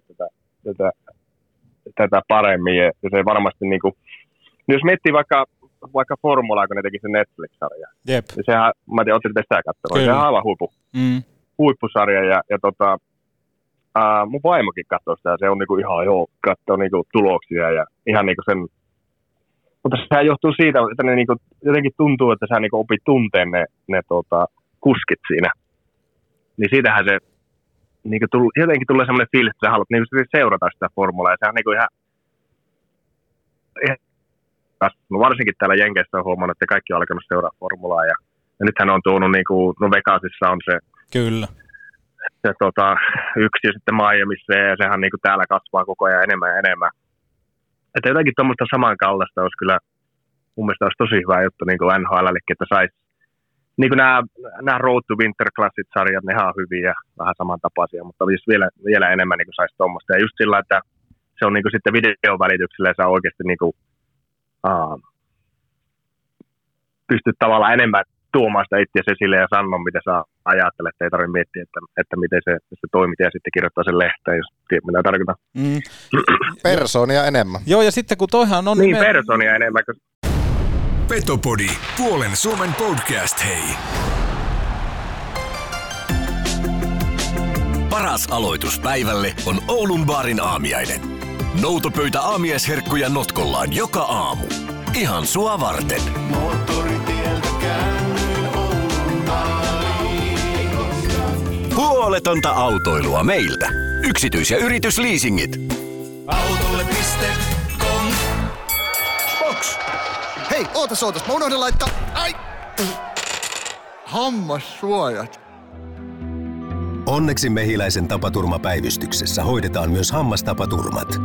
Mehiläinen. Elämätehtävänä jo vuodesta 1909. Niin, sitten kun sulla on se mikki auki siinä, niin nimenomaan silloinhan sun kannattaa nimenomaan myydä ja markkinoida sitä tuotetta. Että toi Netflix mun mielestä on hyvä esimerkki tuohon formulaan, että kuinka paljon siinä porukka pääsi, semmoiset, ketä ei formula kiinnostaa, hevoa helvettiä, mutta kun ne pääsi tutustua, että hei, toi, onko se nyt Ricardo, että se on, hymyilee ja naureskelee ja se on niinku helposti lähestyttävä, niin yllätys, yllätys, sä saatat alkaa seuraamaan kisaa, sä alat seuraamaan kisoja ja nimenomaan toi, että yhtäkkiä Las Vegasissa ajetaan formulaa. Plus sitten, että kun tullaan vaikka kotimaiseen jääkiekkoon, niin kyllä ne on aika vähissä loppupelissä sitten taas ne, jotka uskaltaa ja antaa tulla. Että Kärpistä esimerkiksi Kasper Björkqvist on loistava esimerkki siitä, että kuinka hän on luonnon lapsi ja kuitenkin puhuu aina asiaa, mutta sen lisäksi osaa olla avoin mikin ääressä. Ja silloin tulee näitä niin kuin wow-efektejä ja tulee näitä tämmöisiä uusia faneja, jotka on sillä tavalla, että vitsi mikä tyyppi. Että toi on ihan mahtava tyyppi, että jos vaikka Björkqvist olisi meidän haastattelussa vaan sanonut sitä, että on kyllä kiva tulla Kärppiin ja kyllä niin kuin voittamista lähdetään ja lähdetään parantaa koko ajan, niin kun se ei anna kenellekään yhtään mitään. Et silloin kun ollaan esillä, niin myydään sitä tuotetta ja mun mielestä just on hyvä esimerkki toi, että olet miettinyt ja kun sä oot vielä nähnyt paljon enemmän sitä eroa, vaikka niin kuin, että mitä tehdään markkinoinnissa, puhutaan NHL, NFL ja niin edelleen. Nimenomaan se on hyvä kaikille. Se on siis mun mielestä, ainakin mun mielestä näitä on tosi mielenkiintoista katsomaan. Mä veikkaan, että on varmaan niin kuin kaikille muillekin yleisölle ja jääkiekkofaneille ja muillekin, että niin kuin katsoa, missä sä oikeasti niin kuin opit tunteista ja persoja ja siitä showsta tehdään vähän sitä draamakaarta, niin kuin formulastikin varmaan vähän enemmän sitä draamaa, mitä ne oikeasti on, mutta sitähän se niin kuin tekee sitä mielenkiintoista. Se on yleisölle mukaan, se on lajille hyvä, enemmän faneja, enemmän rahaa, se on pelaajille hyvä, se on niin kuin win-win-win situation niin sanotusti, ja siis NHListakin on, tietenkin jääkiekkoille tuli päätään varmaan niin kuin, no varsinkin syötäänkin NFL:llä ja tämmöisiä, niin kyllähän me vähän ollaan semmoisia niin kuin hissukoita ja tällä, että ei mielellään, niin kuin, varmaan moni on semmoinen, että ei mielellään niin kuin hirveästi tuo itseä esille, mutta on siellä niin kuin paljon semmoisia persoonia, mikä itse vaikka jotenkin tulee niinku Phil Kesseli mieleen, vaikka itse en sen kanssa ikään pelannut, mutta jos tulisi joku semmoinen sarja, että ootapa nyt tuli toinen pohjalla, kuuletteko te vielä? Joo, kuulla. Niin, varmasti katsoisin joka jakso, jos olisi niinku Kesselistä, sillä varmasti niinku viime vuoden Stanley Cup -voitosta, mitä niinku kuuluu ja lukenut juttuja, niin niin, vaikka ei se pelannutkaan, niin ilmeisesti aika hauska hahmo on ollut niin kuin kopissa ja nostattanut sitä joukkuehenkeä ja muuta. Että on se niin kuin tosi paljon tuommoisia persoonia, mitkä varmasti olisi niin kuin faneille ja yleisöllekin mukava niin kuin vähän nähdä sitä insightia. Ja niin kuin sanoit, se olisi kyllä niin kuin kaikille hyvä. Mistä sun mielestä se johtuu, kun sanoit, että lätkän puolella ollaan vähän semmoisia hissukoita sitten, niin mistä sä koet, että se mahdollisesti johtuu? No mä en oikein tiedä. No viime kaudella mä en pelannut hirveästi, kun mä en tosiaan pelannut hirveästi, niin mä aika paljon niin kuin treenin jälkeen meni sitten. Meillä on niin kuin, tuolla treenihallin yläkerrassa kaikki nämä toimistot, missä on ja sehän on muuten aika, varsinkin Seatlessa, kun uusi organisaatio, niin sillä ei älytön määrä ihmisiä. Eri rooleista tietenkin lipunmyyntiä, markkinointia, sosiaalista mediaa, partnershippiä.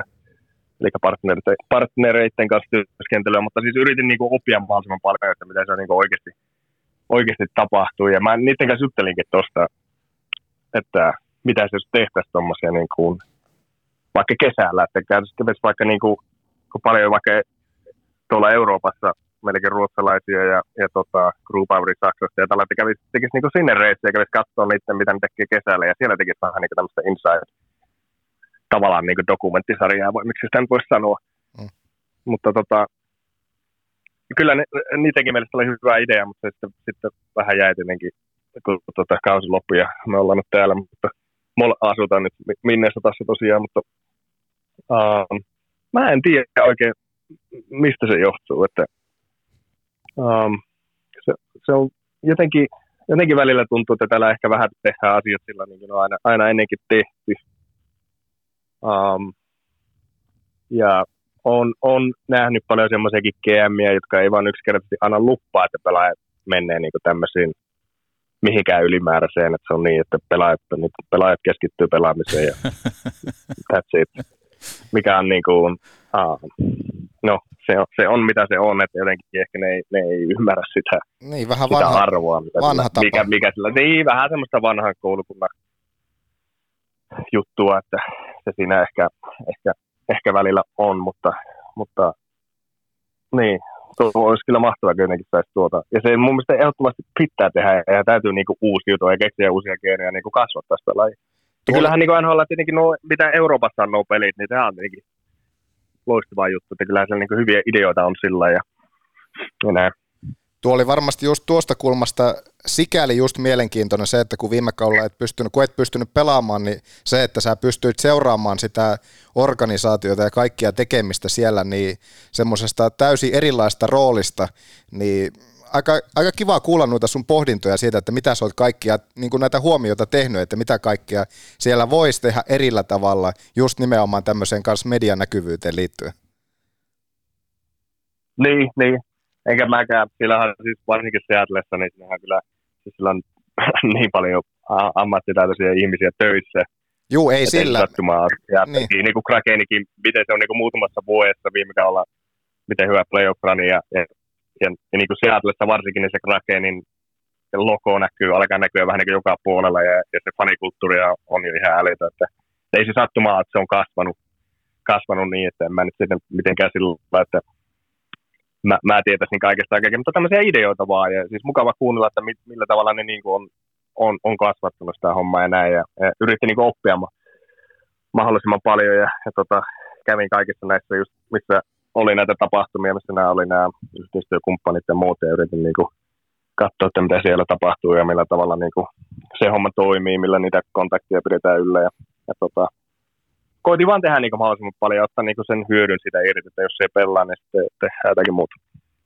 Joo, ja sitten ihan sama, mikä firma on kyseessä, vaikka urheilun ulkopuolelta, niin jokainen ottaa 100 x 100 sen saman huomioarvon, mitä vaikka urheiluseurat saa, eli nimenomaan sattuu olemaan vaikka podcasteja tai niistä kirjoitetaan, eli nimenomaan koko ajan halutaan ottaa lisää selvyyttä, niin se, että seurat toivottavasti jatkossa myöskin osaavat ja uskovat siihen, että hei, että itse asiassa toi on hyvä juttu, että nimenomaan meistä ollaan kiinnostuneita, koska mehän samalla jollain tavalla myydään sitä lippua, että nimenomaan siinä kohtaa, kun joku toimari sanoisi pelaajalle, että et mene mihinkään ylimääräiseen, että sinä keskityt vaan pelaamiseen, niin sehän olisi nimenomaan semmoinen vähän niin kuin jargonivankila, että sä joudut vaan seuraa sisäisesti viestiä, että on kiva olla ja nice to be here.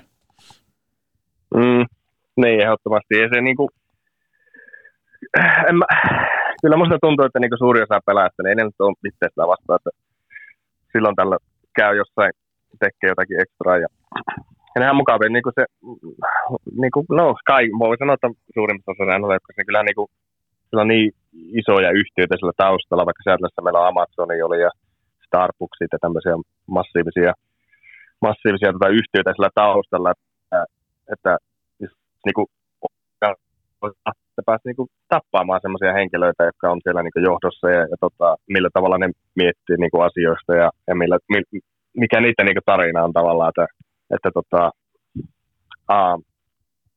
se, että onko se pelaajalle sitten, että ne pari tuntia käy jossain, niin kyllä siitä niinku varmasti enemmän on hyötyä. Niinku, siis, miten se nyt selittää? Se on niille paljon hyötyä niinku myös, että ne pystyy tappaamaan eri ihmisiä ja näin poispäin, että ei se nyt ainakaan pelisuorituksiin vaikuta. Sitä kyllä ihan varma. Ja teikäläinen nykyään siis Minnesotassa. Miten tämmöinen sitten muutto Minnesotaan? Onko siellä niin kuin vaimon puolelta jonkunnäköistä sukua vai mitä? Avaa vähän. No joo, meillä, no se on ollut tässä, no niin vaimo on tosiaan täältä kotoa, sen perhe on täällä ja mullepa tuonne on ihan sama, että jos täällä asutaan täällä Amerikassa, että ei nyt ihan samaa, että kyllä mutta enemmänkin, no niin, mitä sen sanoisi? Tämmöinen perusavioliitto, että ei mulla paljon tässä sanottavaa. Kuulostaa tutulta. Eli sä oot vähän niin kuin kotona kuitenkin se Jarkonin pankki, että nice to be here. Puhutaanpa nyt. Jos ollaan rehellisiä, niin ollaan nyt sitten oikeasti rehellisiä. Mutta niin. Hänen perhe on tosiaan täällä ja se on ollut niin kuin pitkään sillä suunnitelmissa, että sitten jossain vaiheessa, kun jääkiekko loppuu, että asetuttaa sitten tänne. Ja tietenkin Suomessa tullaan varmasti viettämään enemmän aikaa myös, että molemmissa paikoissa, mutta tämä on loistava paikka asua kyllä. Tämä on niin kuin jotenkin tosi semmoinen skandinaavinen, suomalainen fiilis tulee täällä. Täällähän on paljon suomalaisia ja ruotsalaisia ja skandinaavalaisia skandeja, kielisolomu. Että on, niin kun, on kunnon talavet, on järviä, jotenkin tullut niin siis tosi kotoinen fiilis. Tämä on varmaan niin kotoinen fiilis, että täältä Amerikasta voi saada, että mä oon kyllä tykännyt olla. Että just tuossa saunaprojekti on takaa pihasauna pitää laittaa, että sen kun saa nyt tuohon pystyyn, niin sittenhän niin kun, on vähän niin kuin koto. Oho, kerro vähän nyt kun päästiin sauna-aiheeseen. Niin kuvita nyt meille. Kuvita. No joo, tässä nyt ennen talvia tarkoitus laittaa pihalle siis ihan erillinen sauna, puukiuas, pikkupukuhuone ja sitten sauna siihen. Mä tiedän mitä enemmän tiiteilijä te haluatte tietää. Onko se kuinka poikkeuksellista, että siellä on semmoisia saunoja?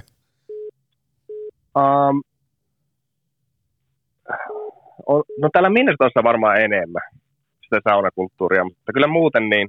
Mä sanon, että on se aika paljon kasvanut. Ainakin tuntuu siltä. Me oltiin viime jouluksi tultiin tänne Minnesotaan, kun meillä oli tauko. Oltiin täällä 4 päivää, niin täällä oli hirveät pakkaset. Tuli joku -35 taisi olla pahimmillaan. Niin mä sitä alkoin googlettelemaan, että löytyisiköhän mistään näitä saunatrailereita, että pystyisi vuokraa saunasta. Se olisi mahtavaa. Niin löysin ainakin 5-6 eri firmaa, jotka niin vuokraa saunatrailereita, niin se oli aika yllätys.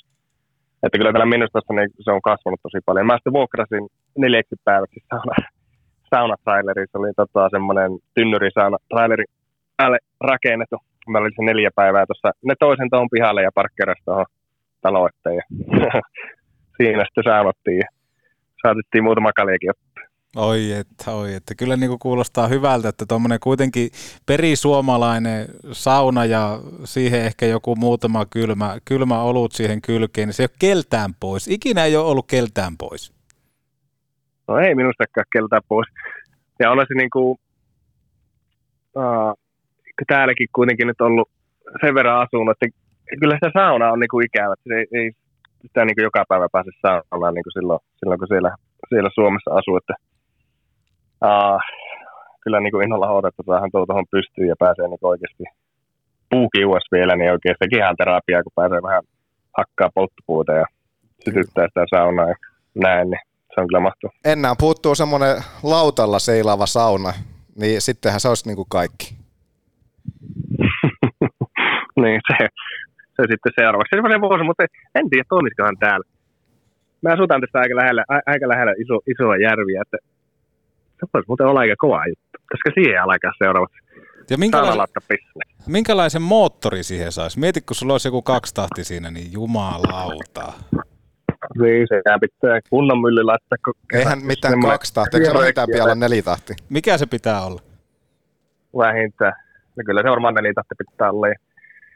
4 tahti ei hyydy pienilläkään kierroksilla. Mm. Sulla on pitkään... Ei, se voisi olla kova suunnitelma. Sulla on pitkään ollut toi niin kuin jenkki tuossa itellä kartalla ja sä oot kuitenkin, kuten kaikki tietää, sä oot Raahesta lähtös.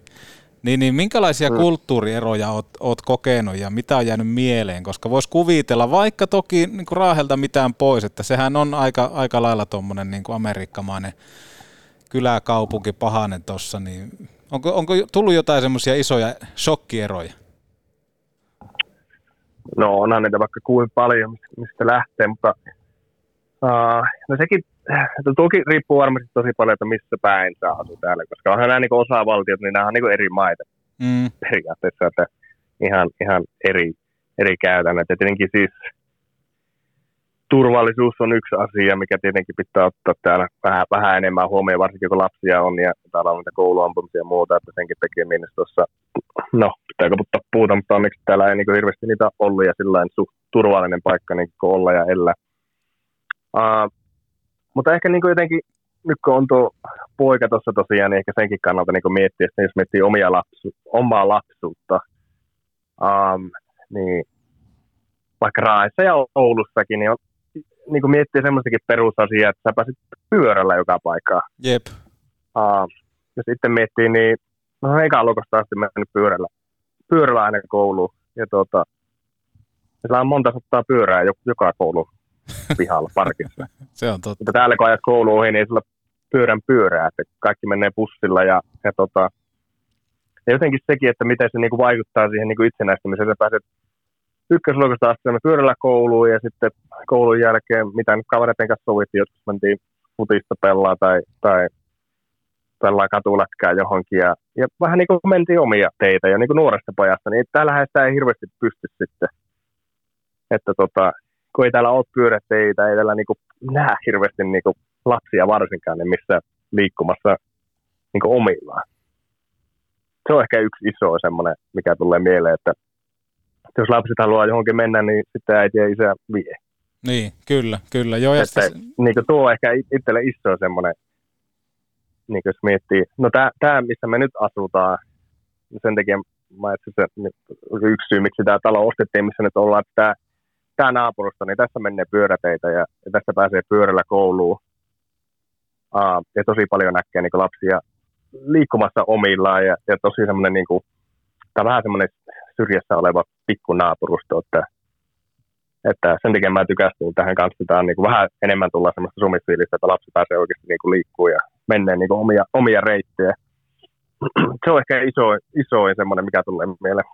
Minkälainen naapurusto teillä siellä? Tietenkin Suomessakin poikkeaa on semmoisia yhteisöjä, joissa oikeasti niin on tosi, tosi semmoinen mukava, että ei pelkästään tervehitä toisiaan, vaan niin kuin voidaan rupatella pitempiäkin tuokioita, niin minkälainen yhteisö nyt on löytynyt just niin kuin siinä, missä tällä hetkellä asutte, että minkälainen naapurusto teillä on? Joo, tämä on kyllä aivan mahtavaa, että sillä tuntuu, että kaikki tuntee kaikkea vähän niin kuin semmoinen pikku kyläfiilis. Meillä on niin kuin tommoinen tässä on muutama noita leikkipustoja, meillä leikkipusto suoraan tuosta vastapäätä, niin siihen monesti mennään. Ja jotenkin tuntuu, että niin kuin vanhemmatkin jättää vaan joskus lapset siihen ja sitten kukaan vanhempi sen sattuu olemaan, niin se sitten on vähän niin kuin lapsen vahtina kaikille lapsille, mitä siinä on. Muutama pokeriilu täällä on otettu näiden naapuri-isien kanssa jo, että uipulta kuulostaa. Mukava. Niin, mä tykkään kyllä tutustua naapuriin, sillä on ollut kyllä mukava sillä, että semmoinen niin kuin yhteisöllinen fiilis on kyllä tässä naapurustossa. Onko tuo poikkeuksellisen hyvä yhteisöllisyys nyt siinä vai miten se siellä, mihin olet aikaisemmin siellä kanssa vuosien aikana tottunut, niin onko tuo jopa top tällä hetkellä? On ihan ylivoimasti. No niin kuin sanoin, niin se riippuu paljon mistä asuu, mutta ei meillä niin kuin taloja ole sillä mahdollisesti paljon asuttu kerrostalossa ja niin. Tietenkin vähän eri juttuja. Nyt meillä on oma kotitalo siis. Coloradossa meillä oli talo, sekin oli, just kun tuo vaimo tuli raskaaksi tuon meidän ekan kanssa, niin ostettiin sitten, kun mulla oli 4 vuoden sopimus Coloradoon, niin ostettiin sitten talo sieltä ja just saatiin muutettua ja laitettua kaikki sillä, että lapselle ei valmista, niin sitten tuli expansion draft. Meikäinen lähtee Seattleen, vaimo oli 9 kuukautta raskaana, no niin semmoista. En ole kamaa kassi, sekin on aika hauska. No, ei ollut silloin hauskaa, mutta nyt tähän mukaan on muistella. Sitten synnytys ja saman tien 2 viikkoa oltiin sitten siellä Denverissä ja sitten lähdettiin muuttaa Seattle. Mutta joo, siis kyllähän tämä tosi paljon vaihtelee täällä. Tämä on tietenkin huonoja naapurusteja on paljon ja vähän saa olla sellainen hereillä, että missä menee ja missä asuu. Jotenkin tuosta kuitenkin paistaa selkeästi läpi semmoinen, että olet löytänyt hienon elämänkumppanin ja tuommoinen, että kuitenkin tällä hetkellä, että kun siellä nimenomaan perhettä on ja vähän omakotitaloa, sitten on naapuri-isäntien kanssa vähän pokeri-iltaa, niin kuinka tärkeässä roolissa sun vaimo on ollut nimenomaan tässä, kun sulla on ollut vaikeet, ja kuten kuultiin tuossa haastattelun alkupuolellakin siitä, että todella paljon joutuu nimenomaan edelleen käsittelemään sitä, että se yksi juttu, jääkiekko, on nyt siitä tavallaan niin kuin pelaajan kannalta nyt sivussa, niin kuinka tärkeää toi sun vaimon vierellä oleminen on ollut sulla? No on se ollut ihan kaikki kaikessa, että ei sitä niinku kukaan muu oikeastaan tiedäkään, enkä niistä lähde puhumaan, mutta on sitä niinku aika paskata jamaassa ollut niin sanotusti monta kertaa, että kyllä se niinku tuki ja turva siinä on ollut, ja tietenkin nyt varsinkin, kun tuo poikakin on siinä, niin ei sitä paljon niinku muuta ajattele, kun katsoo, mitä se kasvaa ja näin poispäin, mutta kyllä niinku vaimon tuki tuossa on ollut kyllä erittäin isossa roolissa, että on pysynyt joku järki päässä tavallaan. Ja vaikka jos sinkku olisi nyt, niin varmaan vielä pelläisiin. Ei ole mitään muutakaan, mutta laittaa vähän niinku asioita perspektiiviin muutenkin. Ja jos nyt vähän puhutaan noista avotrackista, niin jos miettii, niin kuin, onhan noita aika paljon ollut nyt niin jääkiekossa ja amerikkalaisessa futiksessa ja muuta näitä niin CTE-tapauksia, ja mistä niin kuin jätkät ajautuu niin kuin aika paskaan jammaa sitten niin kuin myöhemmällä iällä. Niin, mä en kyllä ollut sitä riskiä valmis ottaa. Joo, ja nimenomaan... tai ainakaan tämä enempää, että kyllä niin kuin, tietenkin riskit siihen on nytkin, mutta että tarpeeksi on tarpeeksi. Niin, nimenomaan. Ja toi on mun mielestä hyvä, että kuten sanoitkin tuossa, että jos ei vaikka vaimoa olisi ja olisit sinkkuna, niin todennäköisesti pelaisit vielä, koska jos mitään menetettävää, olisi se nimenomaan jääkiekko ja todennäköisesti autot ja mitä sen jälkeen, niin todennäköisesti en tiedä olisiko mitään, mutta nimenomaan jotenkin vaan niin kuin helkkarin tärkeää, että siinä on joku tommoinen tyyppi, joka takoo sulle, että hei, että vielä on tulevaisuutta ja nyt kannattaa pysähtyä, kannattaa miettiä mitä tehdään näin poispäin. No kyllä, ehdottomasti joo. Ja kuitenkin se on vain jääkiekko, että vaikka se vähän tunteelliseksi menikin, niin ihan luonnollisesti, että on sittenkin koko elämä ollut periaatteessa, että pelannut ja aina ollut se NHL-unelmana ja tänne päästy, niin vaikea sitä niin kuin lopettaa sillä lailla. Niin kuin, se on tosi vaikea juttu, mutta niin kuin sanoin, että se on vain jääkiekkoa ja niin kuin elämä jatkuu ja paljon muutenkin unelmia elämässä, että ja tietenkin tämä perhe on niin kuin yksi juttu, että itsekin 6 lapsissa perheessä kasvanut ja aina varmaan sieltä niin kuin tullut semmoinen itselle, että aina niin kuin on ollut se perheen perustaminen mielessä ja haluaa niin kuin omia lapsia ja vähän niin kuin elää semmoista normaalia perhe-elämää, tiedätkö, että sekin on, jos sitäkin positiivista hakkeen, niin sekin ihan tosi vaikeaa tuossa NHL:ssä, kun pelaa, niin kun miettii, no vaikka, just, no mähän ollaan puolelta tästä reissusta periaatteessa, paljon ollaan pois, mutta sitten niin kuin vaikka kotonakin on, niin jos on kotipeli, niin menet aamulla hallille ja sitten on treenit ja palaverit ja muut jutut, ja sitten sä tulet kotiin siinä se muutama tunti, niin sä saat päikkärit, vähän syöt välipallaa, ja sä lähdet takaisin hallille, ja kotipeli oli 7:30. Käytät takaisin 11. Eli se tavallaan se muutama tunti, mitä sä sinne kotonakin oot siinä välissä, niin että sä tavallaan on niin läsnä missä, että sä oot on koko ajan fokus siinä pelissä. Että sekin aika, mitä sä oot kotona, niin sä et monestikään ole hirveän niin läsnä. Jos ymmärrät, mitä tarkoittaa, että koitan nyt tässä hakea tämmöisiä positiivisia juttuja, mutta sehän on niin mahtavaa, että pystyy olemaan niin enemmän läsnä ja niin ei ole niin paljon reissussa. Niin kyllä, ja noita positiivisia puolia löytyy vaikka ja kuinka paljon. Tähän seuraavaan ei varmasti vastausta tässä kohtaa ole, eikä tarvi ollakaan, ja se tärkeä on just nimenomaan se perhearki tällä hetkellä, mutta jossakin kohtaa tietenkin alkaa mietintä myös siihen, että mistä Joonas Donskoi unelmoi sitten seuraavaksi, niin onko joitakin semmoisia ajatelmia tässä kohtaa vielä, että mihin lähdet sitten seuraavaksi, mahdollisesti ehkä, niin suuntaamaan. Jos ei saunalauttaa nyt lasketa tähän mukaan.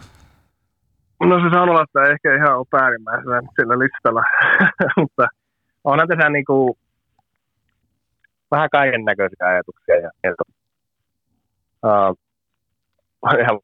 jo sanoa, että mahtavaa, kun saanut olemaan läsnä ja kotona, niin olisi toisaalta välillä ihan mukava jotenkin muutenkin.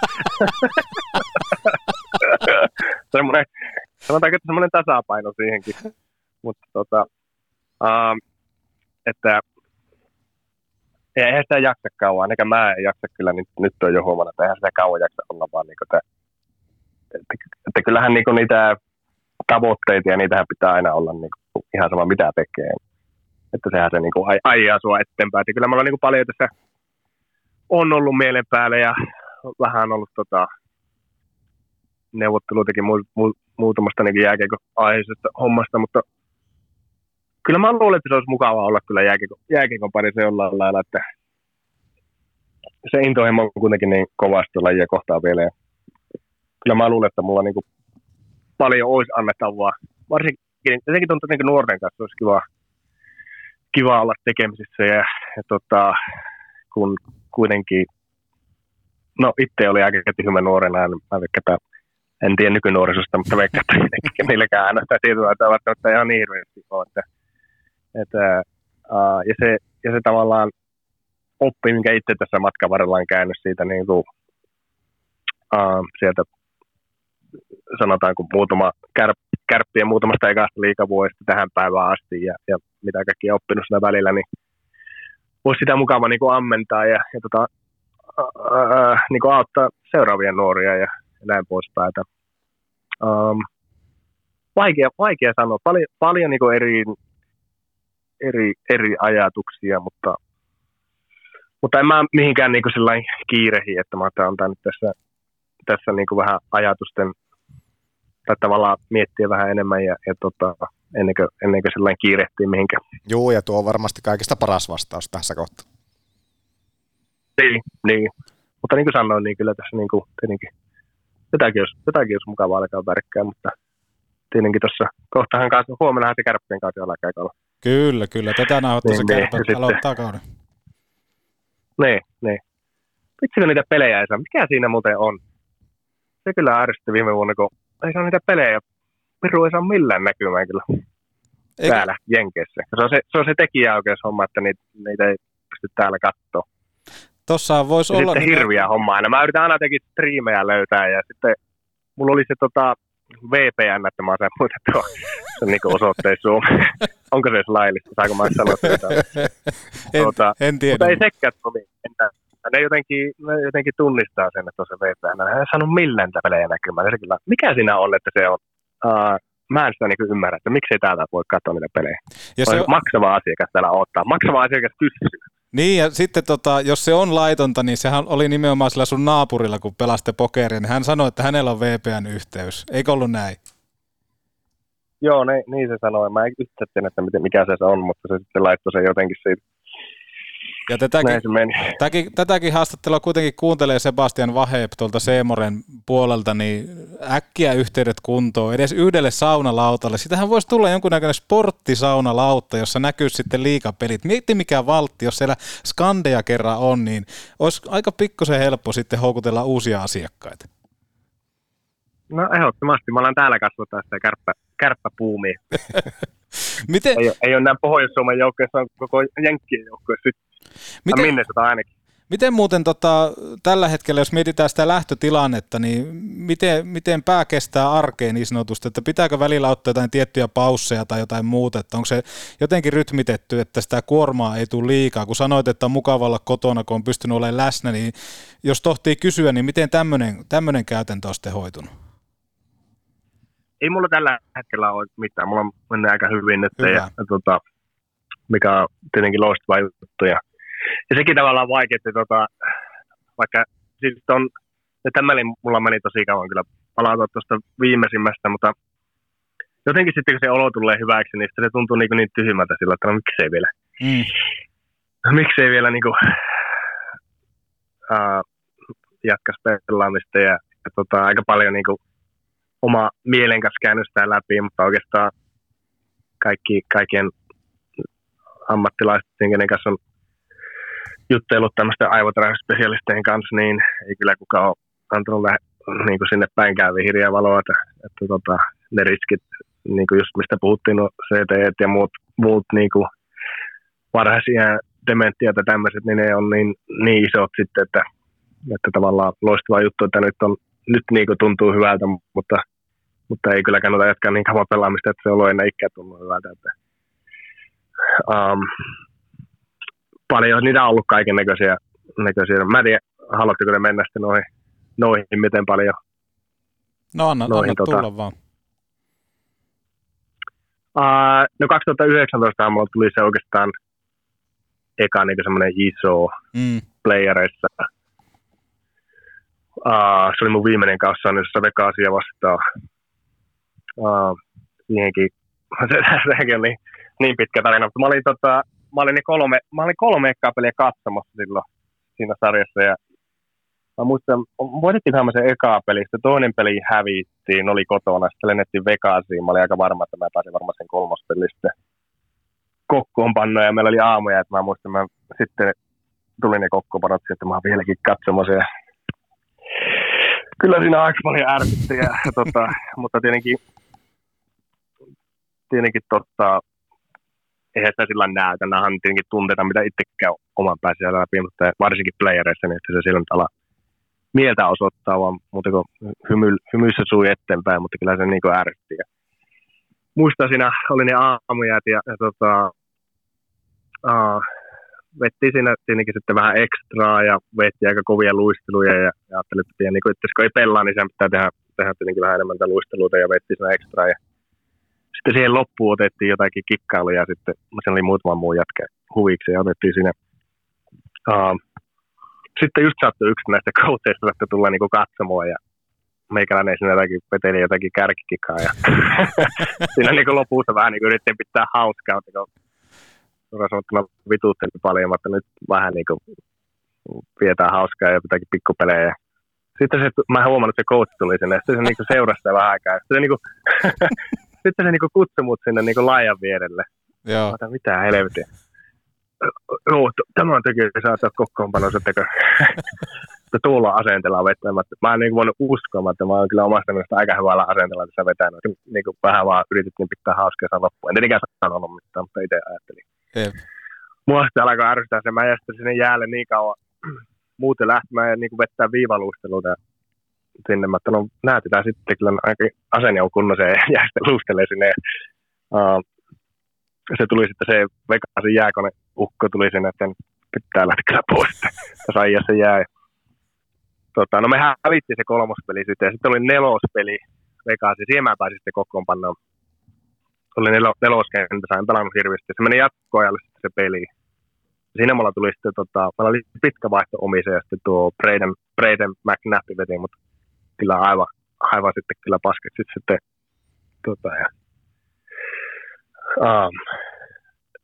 Ei olisi kyllä, tai siis mut olisi kyllä ehdottomasti pitänyt vetää sitä pelistä pois sen takia sen jälkeen, että mähän pelasin sen pelin.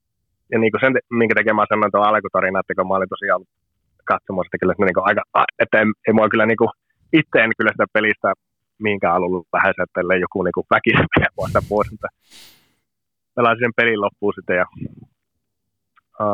voitettiin se pelin muistaakseni. Mutta sitten seuraavan päivänä muista ei saakeli päästä edes sängistä ylös. Aivan hirveä olo. Vaimo sitten joutui aattaa mut sängystä pois. Ja, mutta se oli tosiaan mun viimeinen sopimusvuosi. Tää oli yksi. No jäätään nyt tässä Petopodissa, kun näitä paljon jakanut, mutta miksi ei. Mutta se oli viimeinen sopimusvuosi, ja sitten me voitettiin se sarja sitten Seiska-pelissä. En tiedä, muistatteko sitä Seiska-peliä Vegasia vastaan? Mä en pelannut sinne, kun mulla oli tosiaan se aivan tarhassa, mutta oltiin muistaakseni, niin oliko se 4-0 oltiin häviöllä kolmas erä. Joo. Ja sitten ne kaveri otti 5 minuutin jäähyn. Ja sitten tehtiin 5 maalia sinne. Oliko se 5 maalia tehtiin sinne 5 minuutin ylivoimalla viimeisessä erässä? Joo. Voitettiin se Seiska-peli 5-4 sitten, vai miten se oli jotenkin tällä. Sehän oli ihan huikea.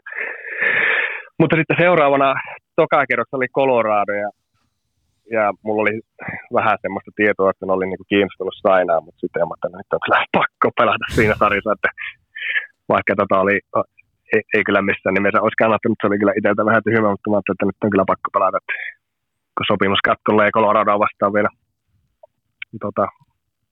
pelaisin, no ei sinne sitten mitään, onneksi ei tullut mitään uusia taklauksia, mutta se oli kyllä tyhmä, että ei olisi kyllä missään nimessä pitänyt pelata siinä, mutta pelasin sen sarja sitten ja sitten siinä kesällä tekin Coloradon kanssa se sopimuksia. Ja sitten mulla tuli se eka kaus, tai no, tuohon taklaukseen vieläkään mennä takaisin, niin se on niinku oikeastaan semmoinen pahin, mikä mulla on ollut. Mulla on vieläkin siitä niinku oireita. Mulla jotenkin niinku tuo tasapaino eli jotenkin meni niinku korvasta siinä. Oho. Huomasin silloin, me mentiin kesällä lomalle, niin mentiin veneelle, niin ei pystynyt yhtään olla, että alkoi heti tuli oksennus. Me oltiin jossain, oltiinkohan me Italiassa lomalle, tultiin Suomeen, käytiin siellä, vuokrattiin koko päiväksi se veneen, mutta nyt on siisti. Kerkisi joku vartija olla siinä, niin alkoi oksentelemaan ja ne tuli sitten jollekin pelastusveneellä hakemaan pois sieltä, mutta niin kuin kaikki tommoset niin kuin keikkumiset ja trampoliinilla hyppimiset ja tommoset, missä niin kuin paljon tulee tommoista keikkumista, niin ne on kyllä, ei oikein kyllä pysty, mutta ei sekään sillä niin kuin joka päivä se elämää vaikuta, että, mutta niin sitten sillä eikä aika paljon Coloradosta tuli sitten se meni kyllä vähän vihkoa, että tuli 3 avatarasta vielä lisää sillä kaudella.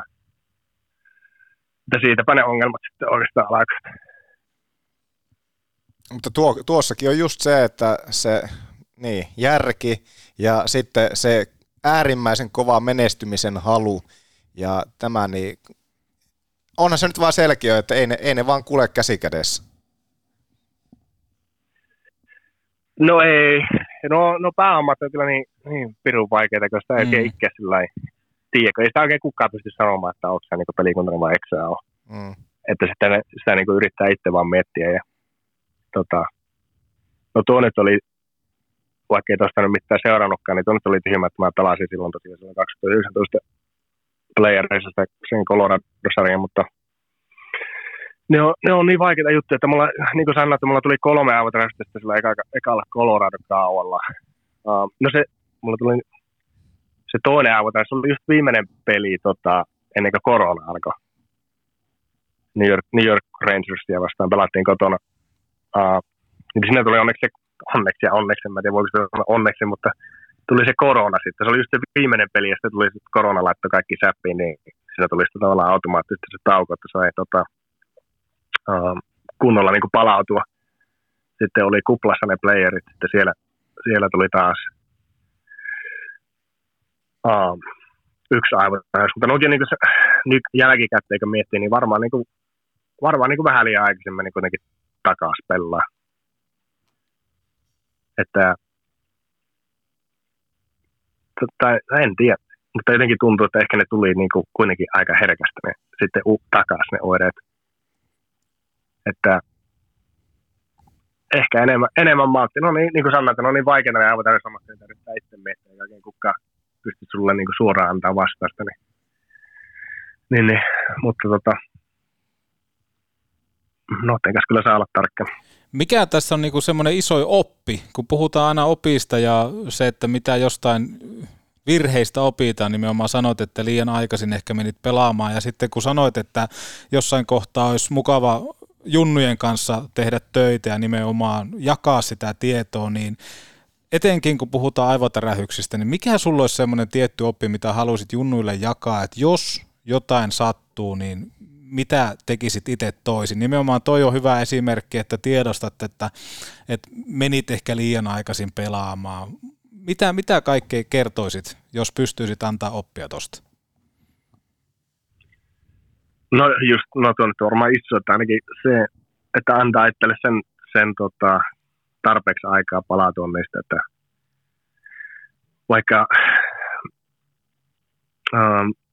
No tietenkin, jos sulla on jotakin oireita vielä, niin sitä nyt ei tietenkään missään nimessä, mutta kyllä mä niin antaisin ihan reilusti aikaa, vaikka on vielä oireet on, että tulla takaisin ja reilata ja antaa niin kuin tavallaan, kun siis noista aivotäräyksistä aika vähän on sitä niin kuin tietoa, mutta siis kyllä vaikka sulla ei ole oireita, niin tämä on ainakin mun käsitys, jos joku voi korjata, jos joku kuuntelee, kellä on niin enemmän näistä tietoa, mutta mitä mulla on kerrottu ja mun käsitys on siitä, että vaikka sulla ei ole enää oireita, niin ei se tarkoita sitä, että sun aivot on vielä niin kuin, tavallaan niin kuin parantunut tai palautunut siitä aivotärähyksestä. Sen takia noihinkin on niin vaikea antaa neuvoja, koska niistä ei ole kuitenkaan kaikkia vielä tiedetä. Ja varmasti kaikilla ne on vähän erilaisia. Jollakin menee vähemmän aikaa palautua, jollakin kauemmin aikaa palautua. Mutta varsinkin, jos sulla alkaa olla enemmän niitä aivotäräyksiä, niin sitten kannattaa kyllä ottaa ihan kuulovasta aikaa palautua. Että mulla oikeastaan, no tietenkin sitä ekasta isosta takkalauksesta, niin siitä mulla vieläkin on vähän oireita, mutta noin muuten, niin kyllä melkein jokaisesta, mikä tuli enemmän, niin aina meni enemmän ja enemmän aikaa sitten palautua. Että se on varmaan yksi aika iso hälytyskello, että kannattaa oikeasti alkaa vähän miettiä, että minkälaista vammaa sillä päässä sitten on. Mutta no siis tosi vaikeaa. Mä en kyllä tiedä mitään neuvoja muuta kuin tuon, että kannattaa ihan oikeasti niin huolella miettiä, että sä varmasti valmis tulleen takaisin sitten, kun sä menet takaisin kentälle. Minkä verran koet, että sitten tuolla esimerkiksi näissä kans NHL-organisaatiossa sitten oli sitä tietotaitoa tuommoisiin vammoihin liittyen, vai kuinka yksin tavallaan sitten tuo vammoja, tuommoisten päävammojen kanssa sitten siellä oli ja on? No kyllä mä aika hyvin on, tai tosi hyvin kyllä niin pitää kiittää näitä kaikkia, eihän niin joukkueen sisällä varsinaisesti, mutta kyllä niin Sannysessa oli nämä omat spesialistit, kenen kanssa mä tekin tosi paljon hommia. Coloradossa oli myös, ja sitten Seattlessa oli omasta. Joka paikkakolla, missä mä olin, löytyi kyllä tosi hyvät tyypit, jotka pystyy hoitamaan, ja kellä oli oikeasti niin kuin sitä tietotaitoa näistä aivotäräyksistä. Ainut mikä oli se just niin kuin mitä tuossa sanoin, se mikä tuli siellä 2019 taklaus, niin olisiko pitänyt kyllä ehdottomasti ottaa pelistä pois. Se oli niin kuin ainut semmoinen virhe tavallaan joukkueen lääkäriltä, mikä tulee mieleen, mutta ei mulla muuten kyllä mitään pahaa sanottavaa ole mistään noista, mutta kyllä niitä niin kuin välillä näkee. Viime kaudellakin katsoi pelejä, että tulee joku kovan näköinen tälle, että näkee heti, että nyt kyllä pää kolahti, niin eikä oteta jätkää sivuun. Kyllä niin kuin ehdottomasti pitäisi aina ottaa se jätkä sivuun ja katsoa, että onko niin kuin kaikki kunnossa. Nimenomaan, ja sitten kun se peli kestää sen 60 minuuttia plus jotain, ehkä jos tulee jatkoaikaa, mutta sitten taas, että sitten kun summeri soi, niin sitä elämää voi olla paljon enemmänkin jäljellä kuin se 60 minuuttia, niin nimenomaan toi, että heti jos jotain terähtää, niin vaikka pelataan voitosta, vaikka pelataan välillä isoista rahoista, mutta se, että se olisi vaan hirveän tärkeä malttaa, että hei, nyt on vaan pakko mennä terveys edellä. No nimenomaan, ja vaikka ei olisikaan mitään, niin se nyt monta minuuttia meni. Että kyllä se, jos se jätkällä näyttää, että on kaikki kunnossa, niin sitten mä tekotan kanssa kentällä, ettei se monta minuuttia mene, mutta joo, se on kyllä ihan totta, että ei sitä, se on ihan sama, mitkä rahat siinä pyörii, mutta niin kuin jos terveydestä puhutaan, niin ei silläkään paljon ole mitään väliä. Otetaanko tässä kohtaa vähän pikkupuhetta myöskin Raahesta, koska siellä kuitenkin kiekko laitettiin liikkeelle ja nuori Donsko, ja tuossa vähän sitä sanoitkin, menit jossain kohtaa jo lapsuuteen, että pyörällä mentiin kaikkea muuta, niin mitä ajatuksia sulla tulee nimenomaan omaan noista junnuvuosista, jos puhutaan vaikka Raaheen, ja sitten kun muutit aikanaan nuorena sitten Kärppien organisaatio Ouluun, niin mitä sulla tulee mieleen? No hienoja muistoja, jos Raahesta lähdetään, niin se oli kyllä, siis vaikka se on pieni paikkakunta, niin kyllä se urheilu oli niin kuin kaikki kaikessa. Tuntui, että niin kuin kaikki pelasi niin kuin futista ja lätkää. Ja silloin oli kiekkovesa ja teräskiekko oli silloin ihan alussa, muuttui sitten kiekkovesa muuttui sitten raahekiekoksi. Mutta kyllä niin kuin melkein joka ikäluokassa oli molempiin seuroihin joukkueita. Se oli kyllä mielenkiintoinen, että sitten tavallaan miten ne kaverit jatkaantui sitten sen mukaan, että kummassa joukkueessa sä pelaat. se oli niin tosi iso juttu, että jotenkin tuntuu, että teräskin kun kaverit oli kavereita keskenään ja sitten kiekkovesen ja rääkiekon jätkät oli vähän niin kuin omat piirit. Aika mielenkiintoinen, vaikka niin pieni paikkakunta, että miten paljon sitä niin harrastajamäärää se oli. Kyllä. Mitä ei sitä nykyään tajaa enää olla. Mä kyllä täytyy myöntää, että pikkusen on pihalla noista Raahen jääkiekkokuvioista nykyään. Olisi kyllä nyt varmaan enemmän aikaa sitten niistäkin, jos jotakin jeesiä tarvii siellä, mutta ei tajaa nykyään enää lähellekään olla sellaisia harrastajamääriä. Sitä en kyllä tiedä, mistä se johtuu. Että sekin on tietenkin vähän huolestuttavaa. Että tietenkin nykyään niitä ulkojäitä ja enää oikein jäävyttää. Ja jotenkin tuntuu, onko ne, mä en tiedä miten siellä Oulussa, nyt kun teistä, että niin kuin, no Oulu on tietenkin eri, kyllä siellä varmaan harrastusmahdollisuuksia riittää, mutta tietenkin tuolta Raahesta ehkä vähän ne harrastuspaikkojen, että se on vähän enemmän rajallista nykyään, mitä se oli silloin, kun itse olen nuori. Niin, ja vähän tuntuu nykyään, että täälläkin talvet on mennyt tämmöiseksi kohta etelän talviksi välillä, että se aika, niin kuin jääaika niin kuin ulkojäällä, on koko ajan tuntuu, että vaan lyhentynyt, että yhä myöhemmin saahan kentät jäihin ja yhä aikaisemmin ne jo sullaa, että ainakin itsellä on semmoinen fiilis. Niin se on, että ei ole vaan kunnon talvia. Niin, ei ole enää kunnon talvia. Täällä ei ole niitä 3-5 pakkasiakkaan ollut pitkään aikaa, mitä niin. Täällä Minnesotassa. Se on kyllä harmi hemma. Mä muuten laitan varmaan nyt, tai en varmaan vaan laitan tuohon takapihalle nyt kaukalon talveksi, niin päästään. Puhutsin kanssa luistelee sitten sauna ja jääkiekkopaikalla tuohon, niin se on ihan maaginen. Mutta kuitenkin niin kyllä se niin kuin urheilun parissa meni. Ja sehän niin kuin siis, kun miettii niin kyllä se niin kuin kaikille on hyvää, vaikka niin kuin harvasta ammattilaista tulee eikä tarvitse tullakaan, mutta niin kuin, kyllä melkein voi sanoa, että jokaista ihan kunnon kansalaisia tuli ja on töissä. Ja kyllä se niin kuin jotenkin se urheilusta niin oppii ne sosiaaliset taidot ja sen tavallaan sen kuriin, mitä se vaatii, ja sen niinku ryhmässä toimimisen ja kaikki tämmöisiä elämän perustaitoja, niin kyllä se niinku jokaisen olisi hyvä jollakin tavalla olla urheilussa mukana. Ja tietenkin fyysisen kunnon kannalta, mentaalisen kunnon, niinku henkisen kunnon kannalta, että kyllä se niinku, kun sä oot aktiivinen ja sä liikut, niin kyllä se sun mielenterveyttä parantaa myös. Sillä on niin paljon hyviä vaikutuksia, että kyllä se niinku niin kuin sanoin, että jos tuntuu, että se niin kuin vähän on jäänyt nykyään nuorilla se liikuminen. Ja tietenkin nykyään tietokonepelit ja pleikkarit ja muut, että sekin varmasti voi vaikuttaa siihen, mutta no niin, nyt meni taas vähän ehkä ohi aiheen, mutta Raahessa pelattiin, joo, ja mä muistan sitten, olikohan mä 13, kun Kärpistä sitten ekaan kerran olikohan se 13-14 niillä tienoilla, alkoi olla näitä ekoja, näitä Pohjolan leirin kartoituksia, niin sitten alettiin niinku Kärpistä olla niinku yhteyksistä, jos haluaisi tulla sinne pelaa, mutta sekin oli sitten vähän, meillä on 6-henkinen perhe, ja se on aika kallis liikki, lähtee Raahesta Ouluun, ja asunnot ja lätkävarusteet ja tietenkin Kärpissä pelaaminen ylipäätään junnoissa on aika paljon kalliimpaa kuin Raahen teräskeikossa, niin se oli aika paljon muuttujia sitten, mutta sitten onneksi saatiin Juha Junnon kanssa sovittua semmoinen tiili, että saatiin poika niin kuin Raahesta Ouluun, ja just täydin tosiaan 15, kun muutin sitten, ja se oli kyllä kova paikka, mutta aika ujo poika kuitenkin, ja yksi asumaan vielä omassa kämpässä.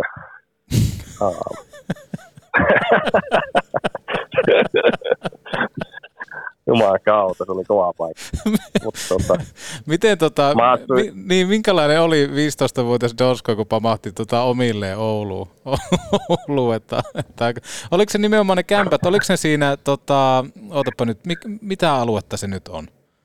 No mä olin siinä ihan Rakkilan vieressä, kyllä, niin kuin sairaalan vieressä, niitä kerrostaloja. Niin. Siinä tosiaan skootteri, mulla on mä ystänyt skootterikortin, niin mä sain skootteri sitten mukaan. Mutta meillä oli aika paljon treenejä Linnanmaalla. Eihän mä osannut, Ouluhan oli niinku ihan järkyttävän iso kaupunki, siis niinku itselle sillä lailla, kun Raahessa kasvanut ja kaikki miten paljon liikennevaloja ja siis liikenteen määrä ja jotenkin tunnetaan aivan hukassa.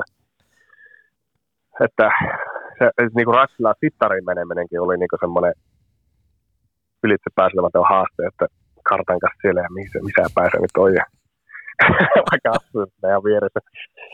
Mutta meillä oli sitä Linnanmaalla sitten aika paljon niitä treenejä ja mä vitsisin, sekin on kyllä hyvä tarina, kun ekaa kertaa olin tosiaan sinne Linnanmaalle, sitten piti mennä ja mulla ei ollut semmoista kännykää, mitä on niinku karttaa.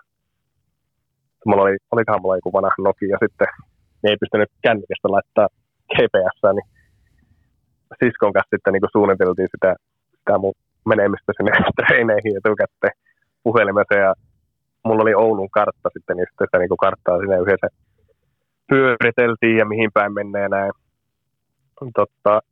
No joo, siitä sitten skootterilla, mulla oli skootterin sellaisia lätkäkassia mainot ja karttakäytöjä. Linnanmaan jäähallia kohti ja no eihän sinne kauan mennyt, mähän menin sitten ihan, satoi vettä vielä. Eihän sinne kauan mennyt, mä menin sitten, no johonkin hukkaan ei mitään hajua, mä kattelin niitä tien nimiä ja mä ajattelin, ei kyllä mitkä kuulostaa tutulta, en löytänyt niitä sitä kartasta. Sitten mä niin kuin siskon kanssa soittelin ja sisko oli kotona tietokoneella, niin vähän niin kuin katsoi, että missä mä menen. Mietin mitä rojeeksi, on se nykyään helppo, kun laittaa vaikka kännykkään GPS. Vaikka ei tästäkään, oli teknologia silloinkin jo, mutta mulla oli vanha-aikainen puhelin. Mutta oliko se sillä tavalla, että lopulta sä löysit itsesi Ahmahallilta? Kävikö tuossa niin? Kyllä. Ei vaan, no niin kuin mä sanoin, että sä oot vettä aivan hulluna, niin eihän se kauan mennyt, kun se kartta oli ihan palaa. Eihän se nähnyt mitään, kun se oli paperikartta päällä. Jumalan kautta. Mulla meni varmaan, mitähän siinä meni varmaan 2,5, varmaan 3. Pääsin sitten Linnanmaan jäälle. Meillä oli niinku, ja itsekin oli justiin muuttanut Ouluun ja kaikki uusia jätkiä ja pelaa kärpisä ja se oli niin jännä homma ylipäätään ja sitten vielä tullaan niinku pari tuntia myöhäisiä treenejä. Omaa kautta. Meni sitten pääsi hallille. Jätkillä oli ollut kuivaa treenit. Jätkät oli laittanut jo kamoja päälle. Oli varmaan varttikin, että mennään jäälle. Itse oli ihan paska touhu, että mitä tämä nyt teki, että näin paljon myöhäisenä. Kävin sitten sinne koppiin. Se oli niin kuin kokkuunpanot oli siinä seinällä. Lukki sitten siitä, että en kyllä nähnyt omaa nimiä missään. Motkittiin kahmat ulos tästä joukkueesta. Menin sitten sinne coachein koppiin ujojen poikana, että joo, sori, että tuli vähän myös, että oli vähän ongelmia tuossa matkalla. En nähnyt omaa nimiä tuossa kokkoonpanossa, että tuunko mä silti jäällä.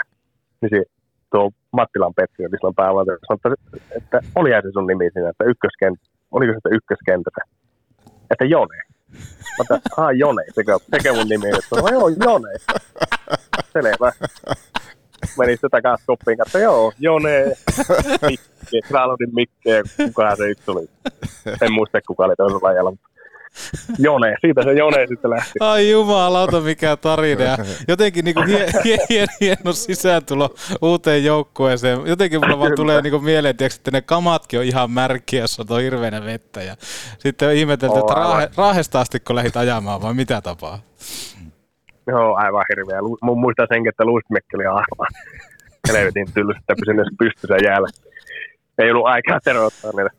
Ai jumala. Mutta joo, Mattila Risto sitten ripeeseen tuolla Hokisantalan pitkään, niin sillä oli kans skootteri, niin se lähti niinku saattaa sitten treenin jälkeen taka-astamaan ossaan takaisin. Mulla loppui sitten skootterista pentot, matkalla kommentiin. Jouttiin vitsi tähän vetti, mutta sori, että loppu pensa, että onko en tiedä missä huoltoasemaa lähellä. Joutui se talouttaa sinne pensa-asemalla, tankattiin ja ripeä sitten saattu mut siihen Raksilaan sittareille, mutta niin kuin sanoin, että mä en sitä sieltä mut siihen sittareille, osaatko nää tästä kotia, joten ripeä lähtemättä, ei helvetti, mihin suuntaan pitää mennä. Ari Vallin tässä moi. Petopodi nostaa muutakin pystyy kuin pelkät karvat. Oikein. Mitä et Pekantista saa, sitä ei ole. Kaikki Raskaan sarjan palvelut samasta pihasta. Raskaan kaluston ammattilainen.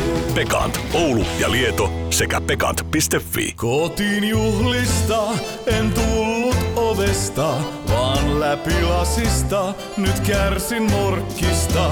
Kun lasi rikkoutuu, silloin suorantuu Oulun lasipalvelu. Issonkin äläkään. Grillillännen maistuvimmat evät. Ramin grilliltä, Kempeleestä. Jihaa! Ei jumalauta. Ripeä hieno mies, terveisiä, jos ja kun kuuntelee. Ei siinä. Tossa niin näkee nimenomaan sen, että kuitenkin on autettu miestä mäessä. Kyllä, ripeä on mahtava. Ripeinen vaan terveisiä. Ripeän kanssa paljon käytiin ulkojälkinä. Niin aikoihin. Mutta joo, siitä se Oulun seikkailu sitten lähti. Niin ja sitten myöhemmin, kun Lauri Marjamäki vei teidät sitten kauppaan, niin sullehan oli aika tuttu se sittari sitten. No siinä vaiheessa oli jo käänne tutuksi. Joo, se olikin sitten, no sehän se ruokapuoli silloin, niin kuin voitte kuvitella, kun just täyttänyt 15 ja suomalaisen kämpässä, niin se ei pakosta ollut ihan niin hyvää, niin kuin nämä, vaikka Colorado bussina nämä kaikki kokkaamassa, niin ei välttämättä ollut ihan niin ravitsekasta se ruoka silloin. Mitä kaikkea sä teit siellä? Jotain makaronia ja jotain muuta? En mä osannut tehdä mitään. En mä osannut kokata ollenkaan. Mä oon aika paljon sitten näitä mitä nämä on, niitä valmisruokia, mitkä laitetaan vaan mikroon, niinku sittarista mitä sai. Mutta mun äiti on, se on ollut täällä Raahen sairaalassa ravitsemus päällikkönä pitkään justiinsa jäi eläkkeelle pitkään. Seurasikin siellä äitille vaan onnittelut, niin äiti kävi sitten varmaan kerran viikossa niin pakkasen täyteen ruokaa, jotakin sairaalasta, mitä näin, niin oli jäänyt näitä ruokia yli, niin toi aina mun pakkaseen sitten, niin niitä mä suurimmaksi osaksi lämmittelin. Onko tämä kokkauspuoli mennyt yhtään näiden vuosien aikana eteenpäin, että mitä sä nyt osaat tehdä tällä hetkellä? No nyt on mukava, kun kysyy. Nyt on itse asiassa ollut aikaa, niin olen alkanut kunnolla kokkailemaan omasta mielestä aivan mastercheffi. Mutta se on kyllä ollut yksi semmoinen, että jotenkin aina niin, nyt ei ihan hirveästi mitään muutakaan elämässä käy pelaa ennen. Jotenkin se dinnerin valmistaminen on aina niin kuin se kohokohta, että pääsee laittaa. On tehnyt lohta ja pihviä ja kannaa ja kaiken näköisiä. Mä tykkään netistä katsella YouTubena hyviä niin tämmöisiä reseptejä, missä näkyy step by step. Niin paljon, niin kuin se on ollut omasta mielestä hauskaa kokeilla vähän uusia juttuja. Kehittää vähän omia taitoja. Kuulostaa hyvältä. Kuulostaa oikein herkulliselta. Kyllä vähän on menty eteenpäin näissä vuosien aikana. Ai saatana, mutta joo, toi kyllä kuulostaa hyvältä, mutta nyt mä en pääse yli tosta, siis mulla on niinku mielikuvitus vaan piirtää sitä kuvaa siitä, että onko se skootteri muuten vielä hengissä jossain? Joo, se oli Pösö Speedfighter 2, semmoinen punaharmaa, kovaa. Eli mun isäpuoli tosiaan osti se mulle sitten Jormalle vain kiitokset siitä. Ja sehän sanoi sitten vakio, että mitään ala virittelee, vakiona pitää. No eikä ne kauan mennyt sitten. Otettiin se tämä rikka pois sitten. Ja tähän meni varmaan joku, mittari meni varmaan joku 75-80 alamäkkiä. Ja vähän romipeilit mä siihen laitan, sellaiset mustat muovipeilit, niin laitan sellaiset kromiset peilit ja kyllä sitä vähän tuunailtiin. Mutta se sitten meni, mulla on 3 vuotta nuorin pikkuveli, niin sitten kun itse saa ajokortin, niin annettiin sitten sille se skooteri ja mä en tietenkäänkin halunnut sanoa, että sitä oli vähän viritetty sitä skooteria, niin Aleksi sitten sai se skooteri multa ja mä en muista sanoa, kun mä sitten sille, että sitä vedet, että en mä saa nämästä ajoista varovasti. Sehän sitten kaatui sillä viru. Oli viritetty, ei käynyt pahasti. Jossain olikohan se hiekkäpelästä kaatunut sillä. Sitten kävi ilmi tämä, että joku sitä oli vähän näperrellyt, kulki vähän kohan paikan päällä. Ei tarkoitus. sitten jäi kiinni. Mutta ehdottomasti... Mä en tiedä, mitä se nyt on. Se jollekin tutulle tässä sukulaisessa meni. Mä en ole ihan varma, kellä se skootteri nyt on. Mutta se, että jos joku kuuntelee ja tietää, missä skootteri on, niin se on pakko saada, jos jossain kohtaa, tiedätkö, tulee Oulun Kärpillä vaikka omaa museo tai vaikka jääkiekkomuseo, niin ehdottomasti tolla tarinalla niin se skootteri pitää saada sinne museon hinnalla millä hyvänsä. Kyllä. Se olisi kova juttu. Se on hauska, mitä en ole itsekään aiemmin tätä miettinyt, mutta nyt vain tässä tuli mieleen, että sitä se lähti, se on lempinimi Joneikin tuosta samasta keissistä, joka oli tosiaan ne kokoonpanot ja luki Jone siinä, mutta ei kyllä tunnista omaa nimeä mistä. Siitä lähti Jone. Ja ykköskentän laituri. Se on kova juttu, oli kyllä sillä Kärppien P-junnussa silloin. Mä olin vuotta nuorempi, oli se junnu ikään, että se oli niin kuin sillä kaikin puolin oli kyllä niin jännittävää aikaa. Tässä sillä niin kyllä itse oli niin ujoa sillä, että pärjääkö täällä ja niin iso enemmän kaikki pojat ja muuten. Tuli jännittävä. Aika paljon menestystä uralla tuli. Mitä jos nyt kysyy, niin mitä päällimmäisiä? Nyt on kuultu huikeita tarinoita, mitä ei ole kuultu tähän mennessä. Ja tietenkin ne mestaruudet ja tuommoiset mitalit on nousee, mutta mitä kaikkea niin nostasit tässä? Mitä kerkesit ja sait kokea lätkän parissa? Niin mitä päällimmäistä nyt kysyttynä nousee mieleen? No kyllähän Kärpien mestaruudet on ihan päällimmäisenä niin ykkösjuttu 2014-2015. Nyt on muuten kohta 10-vuotisjuhlakin siitä. Niin, vink. Niin, ja tuplana vielä sitten peräkkäiset. Ei ne saa. Voisiko se olla niin peräkkäiset viikonloput? Jos eka viikonloppuna juhlitaan toista ja toisena viikonloppuna toista. Niin, ja sitten seuraava oikeastaan uudestaan. Eikö se ole aika hyvä? Se voisi olla. 2 kertaa juhlaa molemmat. Kyllä mulle tässä juhlia ja juhlan perä. Niin. Mutta ne on tietenkin päälle. Onhan se siis aina kun voittaa, niin kyllähän se niin kuin jää niin hyvät muistot siitä mestaruusjuhlista. Ja kyllähän se niin paljon hauskaa oli niiden ryhmien kanssa silloin. Ja tietenkin eka kausi NHL. Nyt kun olen enemmän miettinyt. Jotenkin äkkiä sanon, niin jotenkin sillä lailla, kun päästään NHL ja sillä niin aika vähän sitä niin kerkiä miettiä, että mistä se on tullut ja tällä, että jotenkin tännekin kun pääsi, niin sitten kun alkoi tuntee jätkejä ja treenaa, niin sitten jotenkin tuli aina sellainen fiilis, että kyllä niin haluaa olla parempi kuin tuo ja ja sitten se koko ajan vaan niin aika vähän sitä pysähtyy miettiä, että mitä tuossa matkan varmaan tapahtui, niin mistä on tullut ja mitä on käynyt, vaan kyllä sitä niin koko ajan se nälkä niin kasvaa sinne syödessä, mutta kyllä se varmaan niin se omasta mielestä se mun ensimmäinen kausi Analassa on varmasti parasta jääkiekkoa, mitä mä oon ehkä palannut.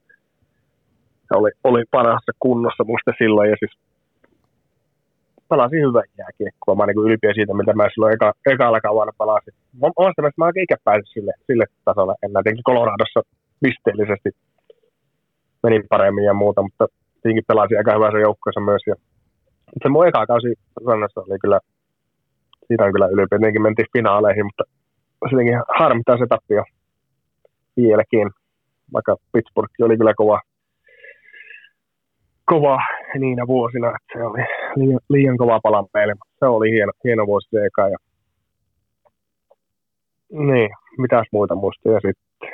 Niin ja sitten kaikki erillä lailla, mutta kyllä niin nuo niin voittamiset, niin vaikka ei sitä nyt ihan hirveästi tullut mitään voitettukaan uralla, mutta ne Kärppien mestaruudet ja sitten Sanne Sekas päästy finaaliin ja Colorado kanssa voitettiin runkosarja, mutta sitten kyllä Piruviin hävittiin tuolla Vegasille kakkoskierroksella, oli se 7 peli, niin 7 peli hävittiin niille sitten sinä vuonna.